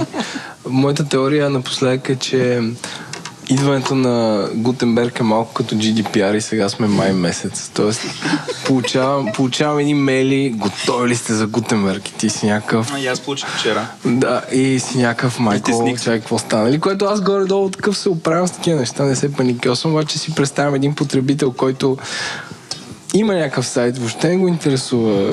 Знае си, че сайта работи и всичко. Изведнъж получава такива сигнали от свише, от хоста му. Чак, нали, чак хоста се е притеснил дали той е готов. И там те съветва да си направиш стейджинг environment, някакви неща, които как да кажа, простия потребител не му препоръчвам да си прави. нали, може да си инвестира времето в нещо по-полезно. Така че а, нали, много хора се притесняват. А, нали, усеща се, че предстои голяма промяна, но, но докато не дойде момента, в който трябва да се използва, а, може нищо да не стане и в крайна сметка дългосрочен план целта е всички да сме щастливи и както тук обобщихте, в а, а, ядрото на WordPress да съществуват неща, които до сега са били в покрайнините и по един или друг начин са съществували. А, цитирам един мой приятел, който казва много мраз да купувам играчки за моите играчки. Тоест, че в момента функционалностите на, WordPress са плагини за плагините, а не трябва да е така. Тоест, трябва да, а, за Gutenberg трябва да са в ядрото. И така, мой, мой, моята... А, разделил съм хората, които а, ще ползват Гутенберг на три вида. Едните, които никога не са работили с WordPress, аз съм сигурен, че в тази зала има много такива, шегувам се. А, Други, които са работили с а, кавички нормален или чист WordPress а, и такива, които са ползвали альтернативи като Visual Composer, DV Builder и така нататък. А, така че, какво според вас, а, знам, може би към Пети и към Христо, а, да очакват различните видове потребители. Според мен хората, които никога не са работили с WordPress, ще влязат нали, ще ползват Gutenberg, въобще няма да няма да се замислят. Все едно директно на wireless, без да си представят, че едно време сме си включвали компютрите в интернет с кабели. Но за другите, какво, как ще го приема това нещо? Или какви са вашите съвети, ако имаш такива орда, такива хора, да ги, да ги аклиматизираш? Се кажи ти, защото ние не работим с а, никой от готовите page builder, не знам. Аз лично съм доста, доста по-спокоен от всички хора, които по някакъв начин са докоснати от Гутенбърг. Защото в крайна сметка какво толкова ще стане? Какво толкова може да щупим? А, ние, ние като, като хостове, за това ги пращаме тия страшни мейли на Ленко, на Ленко, за да може той утре да не си щупи сайта и да дойде на нашия сапорт и основ. Честно казвам. А, крайната цел е нали, всички хора да, да си имат сайтове, да си ги редактират и да не, да не си ги щупят. Но не мисля, че е чак толкова плашещо и чак толкова страшно идването на Гутенбърг.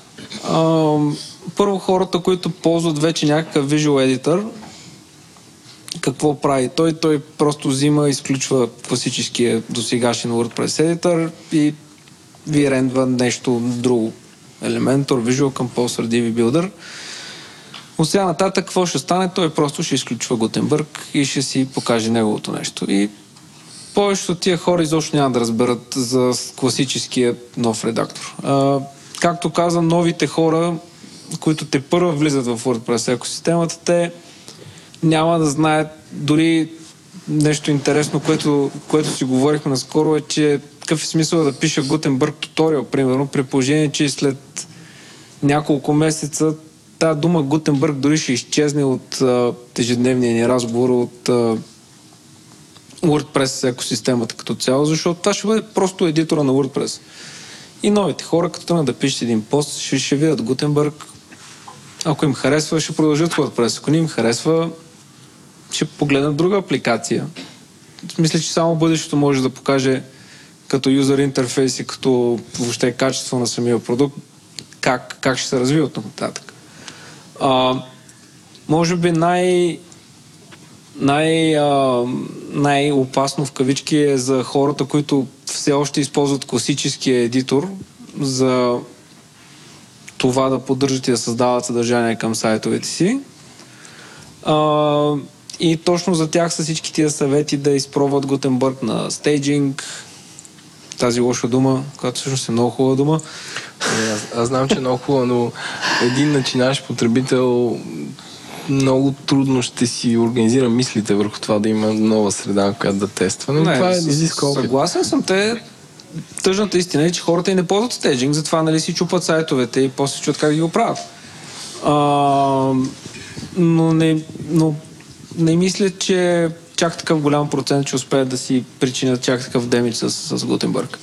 Още повече, че се има в самия WordPress екип, хората, които движат WordPress, движат релизите, може би за първ път се полага толкова много усилия хората да им се каже, че идва някаква промяна, да си проверят сайтовете преди да, да се направи тази промяна имаше много масова Трай Гутенбърг кампания, която сравнително без, безопасно ти, ти позволява да отидеш да редактираш един пост, да видиш всичките ти плагини работят ли, какво се случва, грешки има ли, няма ли. Освен това, се погрежиха и хората с Classic Editor плагина. Ако все още защото много хора ползват вече много разширения, много играчки за играчките си и все още не всички играчки са compatible с Gutenberg. Съответно, Classic Editor плагина и тази възможност да продължиш да използваш стара, стара, стария едитър още известно време, той ще се поддържа до 2021, а, позволява хората да имат нужното време, така че да не им се налага да в някакви безумно кратки срокове да си променят начин на работа, да се чуят какво да правят с един плагин, който им е основен за сайта, пък той не поддържа Гутенбърг, примерно. Така че... Това, нали, това за плагините по-нататък ще си говорим, защото е малко по-девелопърска темата. Но по твоето мнение, какво е състоянието нали, въпреки, че не е дошъл деня Хикс, а, Да, кога е деня Хикс всъщност? май. Знае ли се кога е деня Хикс? Аз знам, че се отлага няколко пъти. Аз знам, че няма да е 27 ноември. Не, няма да е 27.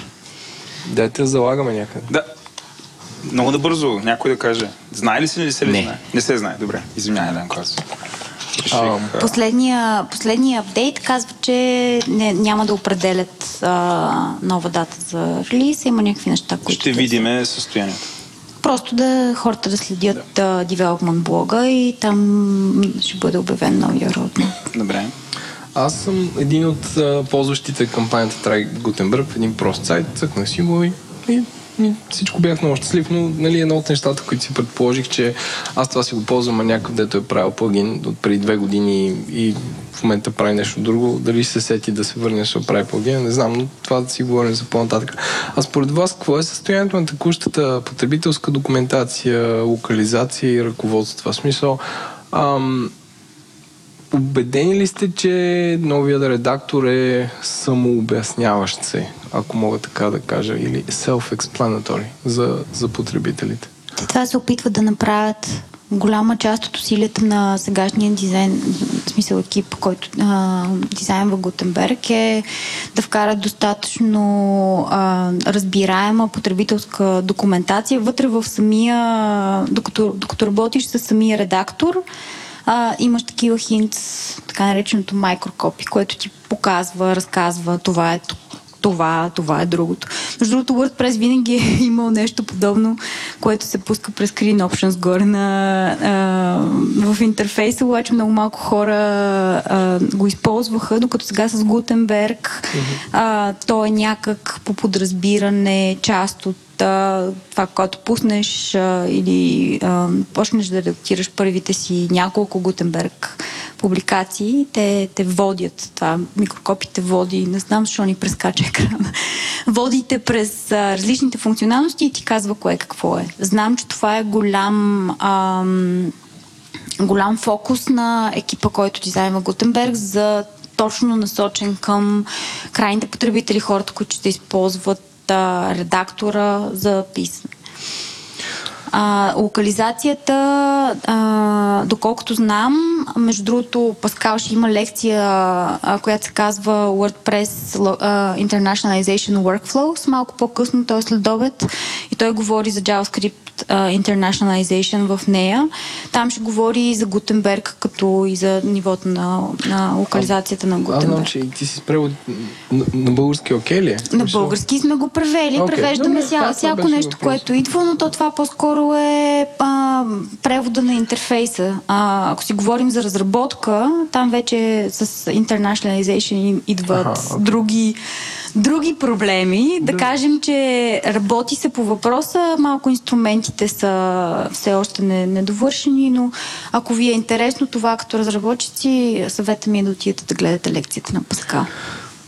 Последният ми въпрос от потребителската част беше има ли връщане назад, ама ние го отговор... отговорихме. Тоест 2020, до 2021, след като ще се поддържа класик едитора, хората имат време да си помислят и до тогава да се седят в миналото и тогава вече ще трябва да а, да, да, да преценят какво ще правят. Ще има бъдеще в миналото. Да, бъдеще в миналото и сега към Владо и към бизнеса. Добре. А... Здрасти, Влад. Здравей, Петя. Аз имам 6 въпроса. а... Първото нещо, което е... Това означава, че имаш по така две минути на въпроси. Си доста обстоятелствено. Да, съжалявам. Но това е хубаво. А, първото нещо, което е от твоя гледна точка, ако ти някакси представяш, представляваш бизнеса, по-точно агенциите, които правят бизнес чрез WordPress. Мисля, това желана ли е тази промяна? Нещо добро ли е? Ти долу-горе отговори, но все пак, мисля, какво е настроението? Нали, Има ли е- някаква, някаква паника или не? При нас няма паника, това е много предизвикателство. Има а, да, като цяло големите агенции прегръщат тая промяна, защото а, виждат нови възможности. От години говорим за това и други ам, такива екосистеми на около софтуер с отворен код говорят за това как WordPress е за малки сайтчета, нали, и така нататък. Ние тук излизаме вече съвсем от а, съвсем от тая рамка. Но аз искам да кажа, че за големите клиенти а, WordPress е инструмент и това, което дава е а, възможност да, да свършиш някаква работа. Така че за агенциите, според мен, това е абсолютна възможност а, да имат един, а, да започнат на по-високо ниво и да направят нещо още по-интересно с WordPress. Всичките възможности за custom blocks и така нататък. А, като почнеш с платформа, която по подразбиране има а, този богат визуален редактор а, и възможност а, за клиентите, това е още по-добра възможност. А, предизвикателствата са а, при преминаване на... Предизвикателствата са свързани основно с скилсет. Голяма част от а, агенционния бизнес, нали, тук не говоря вече за всичките плагини, теми и така нататък, допълнителни бизнеси, аз говоря чисто като представител на агенция, която а, създава сайтове на WordPress. Аз само да, да уточня за всички.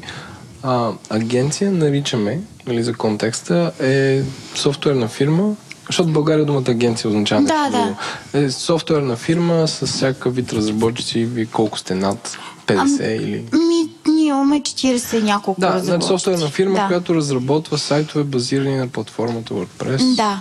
За големи... Това имам, това имам предвид. Да, okay. Не, просто казвам за наричаме, да... наричаме ги Digital Experiences ние вече. България, да, България агенция е много тясно свързана с рекламата. Да, да, не, не става дума за реклама въобще. А, ние дори правиме почти само разработка, дори не правиме и дизайн толкова. Но ам, това, което исках да кажа е, че предизвикателствата са свързани с а, допълнителното време, което отнема да се разработи проект с а, Гутенберг от агенция, която, където основния, основните а, разработчици програмират на PHP, а, с малко JavaScript, с не е чак толкова много а, нали, познания по, за React и някои от новите технологии, които като цяло са задължителни, за да се направи разработи успешен проект с Гутенберг. Добре, вие, вие тия 40 програмиста преобучавахте ли ги?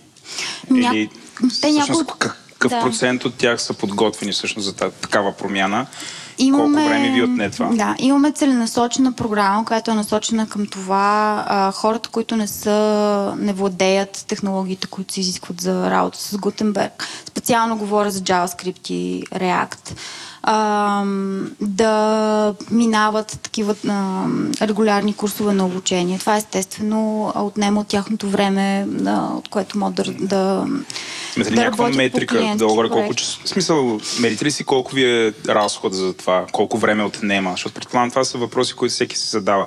Окей, има една нова технология, тя е много фенси, обаче трябва да, ли, трябва да си развием хората, които да работят с нея и всъщност това е разход, който трябва да направим.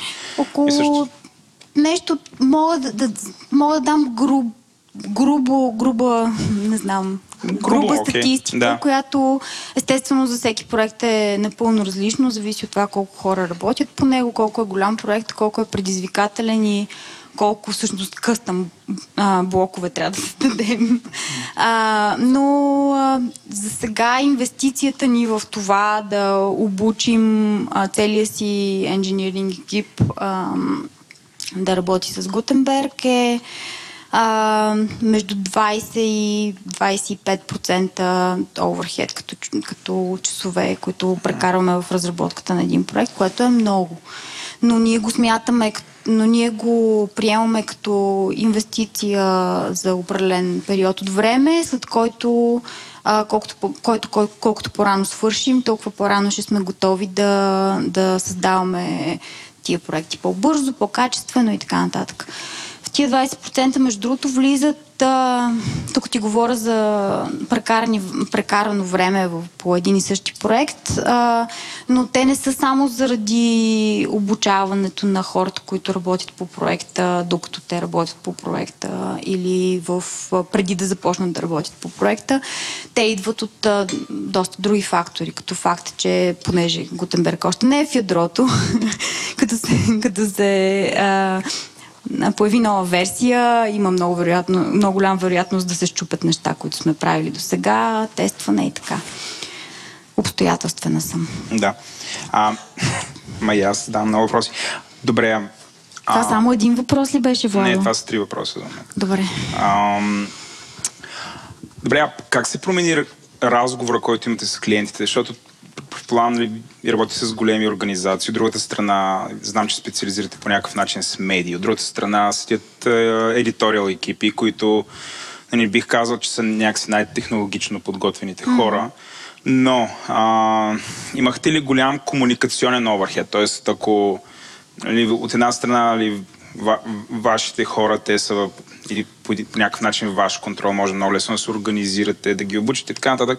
Също комуникацията с клиентите променили се драматично? Има ли Комуникацията с клиентите не бих казала, че се е променила драматично, защото, както казах преди малко, ние ти се опитваш да говориш с клиента на базата на неговата нужда и преценяваш дали той има нужда от нещо, което, а, за което Гутенберг е най-доброто решение, още в началото на разговор. А, след като стане ясно, че има а, варианти за разработката на един и същи проект, защото варианти винаги има, а, това, което се опитваме да да казваме на клиентите, за голяма част от тях, дали е Гутенберг или не е Гутенберг, те нямат чак така, такова познание в областта, на, в областта на WordPress да могат да направят разликата. Тоест ние продаваме решение и предлагаме варианти на това решение, като а, Гутенберг решенията ни все още са значително по-скъпи от, а, от другите, но пък правим всичко възможно да клиентите да разберат какъв ще е оверхеда, който след това те ще трябва да поемат, ако трябва да мигрират на Гутенберг след известно време. Искам да те върна обратно, но вече пак на ресурсите. Според теб има ли достатъчно подготвени разработчици, които да посрещнат това търсене на Гутенберг разработки? Не. Не. Тоест, ако в момента ни слушат девелопери, т.е. трябва и, и все още не знаят. React някакси ги съветваш бясно да се хвърля върху това? Ми, неща, фокус е върху JavaScript основно, но да. JavaScript и React са а, технологии, с които трябва да си запознат, за да, за да а, можеш лесно и безпроблемно и без да си чупиш главата да, да създаваш успешни проекти или поне това са а, изискванията, на които нашите инженери да, но, поставят. Но очакваш в момента, да. в който очакваш търсенето към такъв вид инженери рязко да скочи. В момента не, обществото не е готово да, да им предостави достатъчно разработчици, които един вид да посрещнат бизнеса, който идва. Според мен пак е интересна възможност, но ще трябва всеки, който не е инвестирал до сега в обучението си на тия технологии, да го направи, ако иска да остане релевантен в WordPress. И последен въпрос. Какво ще стане според теб? Може би ти имаш мнение въпрос. Какво ще стане с тези пейдж билдери, които съществуват в момента, които по някакъв начин вършиха тази работа, която те ще изчезнат или в смисъл това ли е края за тях или те ще се трансформират в нещо друго в екосистемата на Гутенберг? Гутенберг в, в, в вида си, в който идва в момента, както се казва, е само началото. М- Крайната, крайната цел на Гутенбърг е всичко в WordPress да бъде на блокове. Тотално да се промени темплейт енджина, който работи в момента. И реално дизайнерите да продават на хората не теми, а Гутенберг блокове, Гутенберг стилове, Гутенберг разширени и така нататък. Така че в някакъв момент в далечното бъдеще идеално Гутенберг би задушил съществуващите пейджбилдери в момента.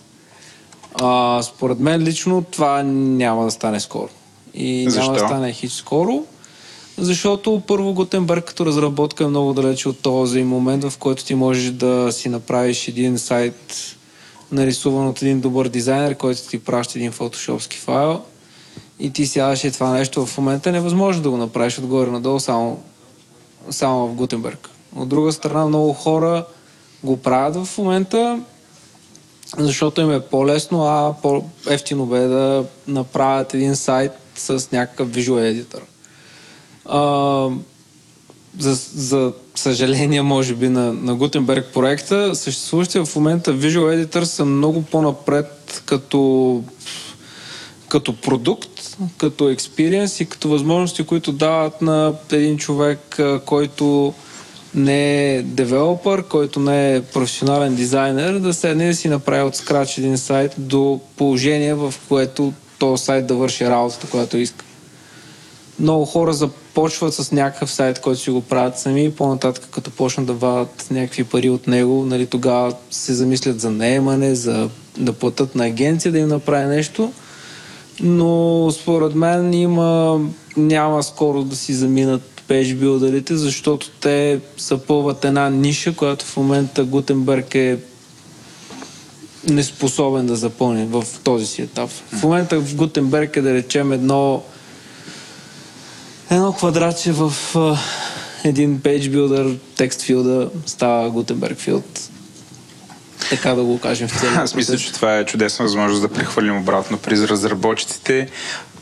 И Еленко, позволи ми аз да задам първи въпрос. Ники, до кога Гутенберг ще бъде а, не знам, явно ще му липсва функционалност в сравнение с текущите пейдж билдери. Има ли някакъв ясен роудмап, кога той ще ги достигне, ще ги надхвърли като възможности?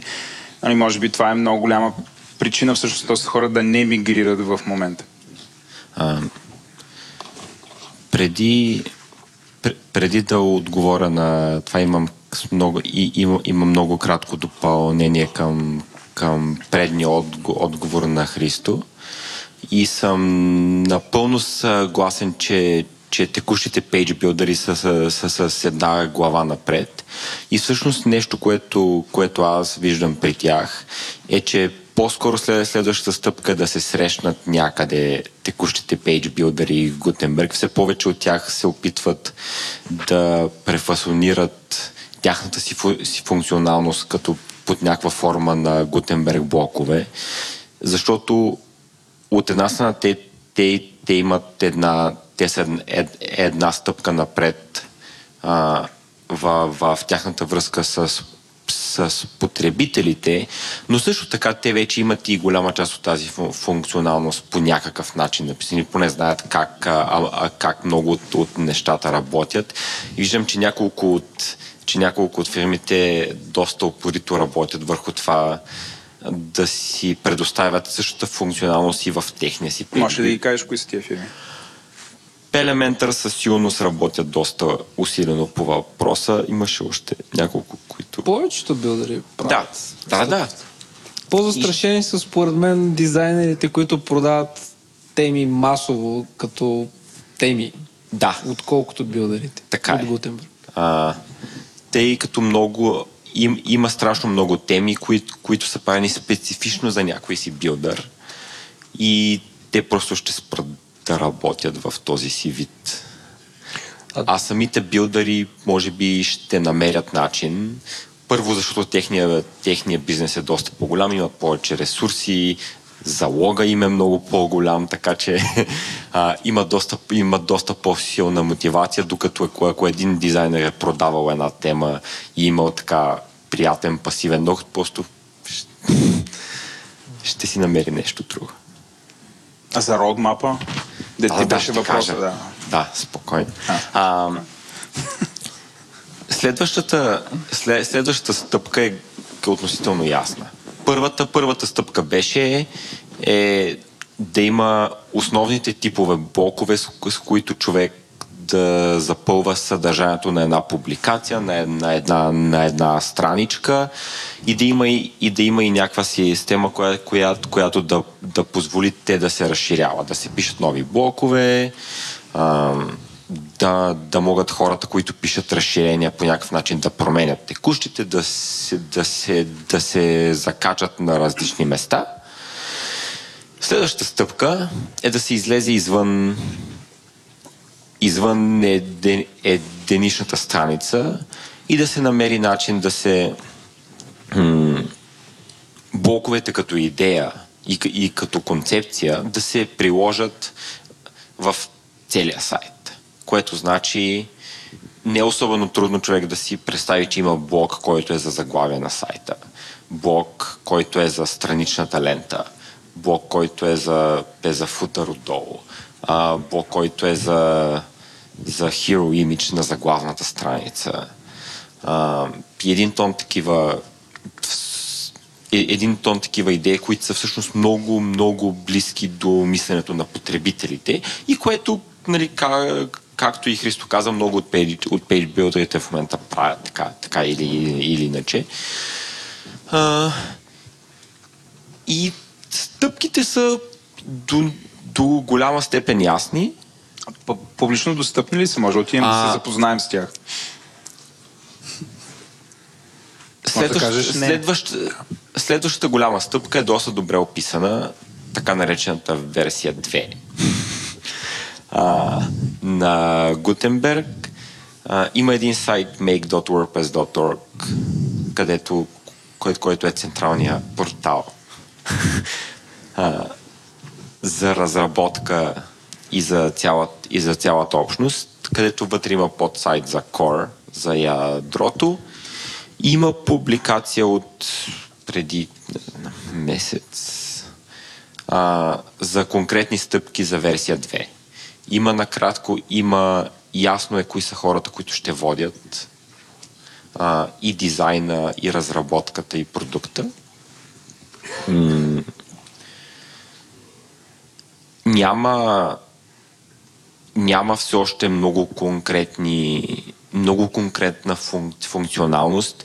Има все още доста, има все още доста разра... има още мислене по въпроса, защото ако сигурно повечето хора, които са ползвали Gutenberg и, и в същото време са, са ползвали много от пейджбилдерите, могат да забележат, че не са, не са а, копирани неща едно към едно. Вси, всичко е премислено много така, че да е в идеалния случай до, доста по, доста по а, а, приятно потребителско преживяване и много по-важно е да е по-лесно съвместимо и с приложения, а, и, с, и всъщност и с прост HTML. А, аз да, да продължа този въпрос, защото да. сега ми стана интересно, нали, като се разговорихте. А, някак си говорим за Гутенберг като някакъв като един голям израстък на WordPress, който се развива самостоятелно. А, нали, и, и има версия 2, която е различна от версия 5 на WordPress. А, как се движи това да се синхронизират тези неща? В смисъл, кога и как или има ли планове Гутенберг да е WordPress 5.1. В смисъл да не се разделят да не се разделят неща. Още повече говорите, че ако сега е само един текстови блог, след време нали, може да говорим за смърт на темите в този вид. А, ако се прави. Това не беше в кода. Думата смърт. Шашка и народа. Не, бе, не. Нали за това си говорим сега? Ще си идат. Та, та въпросът ми е, а, кога ще се слеят тези два родмапа, на WordPress и на Gutenberg? А, когато, когато казвам версия 2, по-скоро следващата фаза на същия проект, веднъж като влезе в, в ядрото на WordPress в 5.0, вече, вече всичко ще си се случва там. Няма да е толкова отделно и няма да има толкова... Няма да следиме две версии. Да, да, да, да. да. Да, може да мислиш за това да. като REST API, който е друг великолепен проект, Пример. който вървя отделно а... доста време от WordPress, след това влезна в Core, REST API 1 и 2, ама хората вече не мислят толкова много за версията на REST API. Окей, okay. добре, да. Това беше предния Гутенберг. Да, да, да, да, вляз, да, да, да се синхронизират. Да. Той затова този релиз е толкова сложен. 5.0, защото първото включване на Гутенберг в ядрото е нещо, което трябва да се погледне от много агли. И ако чупи нещо голямо, като мисля, че последното забавене беше заради това, че се чупиха къстъм пост тайповете, нали така? Помогнете ми. Щупиха нещо голямо. Ти каза да не, да не плашим хората и Което, после каза, че е къстъм различно пластаковете няма да работят. Да, не е различно от начина по който работеше Гутенберг като плагин до сега. Точно това казвам, че нашия оверхед идваше от там, че всеки, във всяка нова версия на Гутенберг изведнъж трябваше да, трябваше да връщаме задна версия, заради това, че някакъв принцип се променяше на работа на Гутенберг. И затова, когато вече го вкарат в, ядрото, нали, не може да има неща, които не са домислени. Окей. Okay. Та, като си говорим за какво се е случило, нали, като отделно, като заедно, значи аз си помня миналата година, даже върнах като се подготвих за този панел, върнах малко часовника назад и на 23 септември 2017 Фейсбук заявиха, че ще вкарат React в а, някакъв друг лиценз, който не е отворен. Тогава а, Мат Муленвек, ако, си, ако сигурно му объркам името на човека, въпреки че съм се запознал с него, а, заяви, че а, WordPress ще остави React, защото не е, не е open source. После Facebook върнаха назад, не знам дали, дали заради това. И тогава WordPress пак адопнаха React за развитието на нещо, което аз като един потребител си казвам, сега ако имаш, ако тогава не се е знаел как ще продължи, и имаш една година да промениш нещо основно на колко? 20% от сайтовете в интернет? 30. 30, хубаво. Нали, не е ли малко това време? Риторичен въпрос, очевидно е малко, но как мина за вас тази година? В смисъл, като вътре... Нали, смея да питам това, защото не е някаква корпорация да питам как направихте iPhone, а до известна степен е и open source проект и е интересно за вас, чисто от девелопърска гледна точка, как протече това време. Защото, нали, не казвам, че сте имали една година, но времето, което сте имали е малко. Това ви се стори като няколко години. Така, а конкретно за React, още, още преди да още, още преди Фейсбук да, да си променят лиценза, който а, всъщност то все още си беше open source, но имаш там с, с, с, с едни патенти драма. Но, но дори преди да го променят, вече бяха направени стъпки по различни причини, като цяло проектът да не зависи страшно много от React като софтуер. Mm. Импи, че в момента, ако Фейсбук отново кажат а, React изчезва, спираме да го поддържаме, отиваме да гледаме царевица, няма да се занимаваме с такива неща, а, Абсолютно всъщност, възможно, нали? Да стане това. Да. да. Царевицата е много доходоносна да. на някои места.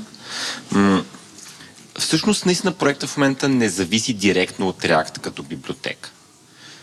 М- има абстракции върху, върху а, а React, та, така че думичката React на практика не се, не се е, е, един разработчик не я, не я среща никъде. Нали, отдолу това е, това е библиотеката, която се ползва, но ако се наложи да, да кажем една друга, която се казва React, която е с много удобен лиценз, а, и, и, към това нещо може да се мине за, може би не седмици, но за месеци без никакъв проблем. А, и, и да има абсолютно същ, същата функционалност. Не, това говори, че до някаква степен имате план Б. Но въпросът е как, да. как, как мина това време. Смисъл, че от един сравнително политически, как да кажа, спор, това пречи работ... на работата на, О, да. на някаква част от интернета, което е важно. Т- ами, това ми е интересно. Това, това по никакъв начин не е попречило на, на никаква част от работата okay. на, на сайтовете на интернета. Изобщо не е имало, не е ставало под въпроса и в същия този, този момент твърде малко хора ползваха Гутенберг за да има някакво, някакво сериозно значение. А, ядрото на WordPress не ползваше, не, ползва, не ползваше React под никаква форма. А, и все още React не е, не е включен сега в 5.0 вече. А, да, така че не е имало, почти не е имало прак, практически проблеми. Всичките проблеми бяха на чисто философско ниво. както че се случва. Добре, а, следващия въпрос е към Гонзо, да го включим. А, тук моят въпрос малко изпреварен от Петя, защото аз съм си записал доколко работата с Гутенберг изисква нов скилсет, който очевидно изисква, т.е. трябва да знаеш друг език за програмиране. А нека Гонсо да разкажеш, защото аз говоря да. много отгоре-отгоре да, за тия да. неща. Въобще... А нали, което, нали, сега може и да бъркам, обаче така в историята на програмирането рядко се случва, ако хора са развили някакъв тип умение, отутре да им кажеш Вижте какво, т.е. ако, си, ако направя една тъпа аналогия с превод, т.е. ти си перфектен преводач от немски, обаче от утре изведнъж, съжалявам, обаче трябва да знаеш и румънски. И не, румънски не е добър, но приема китайски, който е доста голям език. А, и как се приема това, ако си девелопър, нали? И гледам от хубавата страна нещата. А, как работата ти, ако до сега си писал теми на PHP, изведнъж как това, че трябва да научиш ам, трябва да научиш друг език, ти помага, пречи, ядосвате или, или не знам, или, или научаваш някакви неща? Ами, в първи момент е малко страшничко. Нали, смисъл, страскаш се. Кажеш се, бе, чакай сега, тук това те работи са някакви нови, аз какво ще правим? Но истината е, че всъщност за да започнете да работите с Гутенберг и да правите къстъм блокове, не е задължително да навлезете в React. А, всеки разработчик, който прави нещо в веб, малко или много поназнайва JavaScript, така че а, преминаването може да е доста постепенно. Има, на, има дребни неща, с които може да а, променяте това, което прави Гутенберг, дори даже без да пишете цели блокове. Така че а, струва ми се, че не, всъщност не е толкова страшно, колкото изглежда на пръв поглед. А, процеса на работа естествено почвате да се учите, като понаучавате някакви нови неща или като стигнете до проблем, който текущите ви знания не ви достигат, нали, почвате да четете и така. Всъщност истината е, че в нашата работа е малко по-различно преводачите и да, непрекъснато трябва да учим нови и нови и нови неща и то не спира и не спира и нали, да. Аз си мисля, че съм свършил с преди 20 години, но не е така. А и разликата между езиците за, за програмиране е много, много, в много пъти по-малко, отколкото разликата между, между а, чу, човешките езици. Тоест не трябва да учиш лексика, но... Да, а и другото е, че JavaScript е нещо като английския. И че както той каза, всички поназнайват малко или много искат или не искат. А, ти с как, как като може човек да си представи днеска човек в нашия свят иска ли или не иска се чува неща на английски, вижда, чете, дори да не разбира много, се, се е виждал нещо там.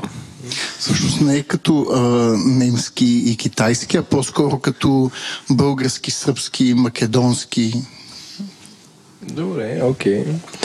Okay. и е, няколко въпроса за а, хипотетичната миграция.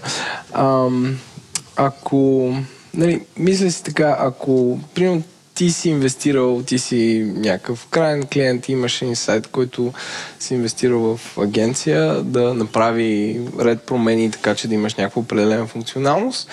А, правилно ли е да твърдим, че ако си инвестирал много в девелопмент, сега за миграция също трябва да инвестираш много? Тоест, че ще, ще се... А, да, трябва да заделиш това време. И другия вариант е, ако някой има някакъв стар залежал сайт, дали, нали, какви според вас са стъпките да се, нали, дали да започне да го направи от начало с, с Гутенберг. И другото нещо е кога да стане това. В смисъл в момента, в който излезе, да изчака 6 месеца, да изчака една година. Нали, както разбрахме, ако остане нещата сами, няма да се щупят от само себе си. Нали, ако правим не, необосновани действия, тогава ще се щупят. А какви са чисто практически според вас стъпките и времевата рамка, в която хората трябва да се замислят за мигриране към Гутенберг. Мигриране не е добра дума, но преминаване, така да се каже. Ами, понеже всъщност пред мен стои този проблем, естествено. Ай, пред мен. А, Затова питам. естествено, единия вариант би бил нали, да, да хванеш и да преправиш всичко и да, нали, да ти изхвърлиш старото и да започнеш с новото, но предполагам, че за повече собственици на сайтове това а, не е много вариант. В смисъл, а, изисква нали, първо да инвестираш нали, някакви средства, време, а, усилия и нали, второ от негова гледна точка, защо трябва да го правим това сега.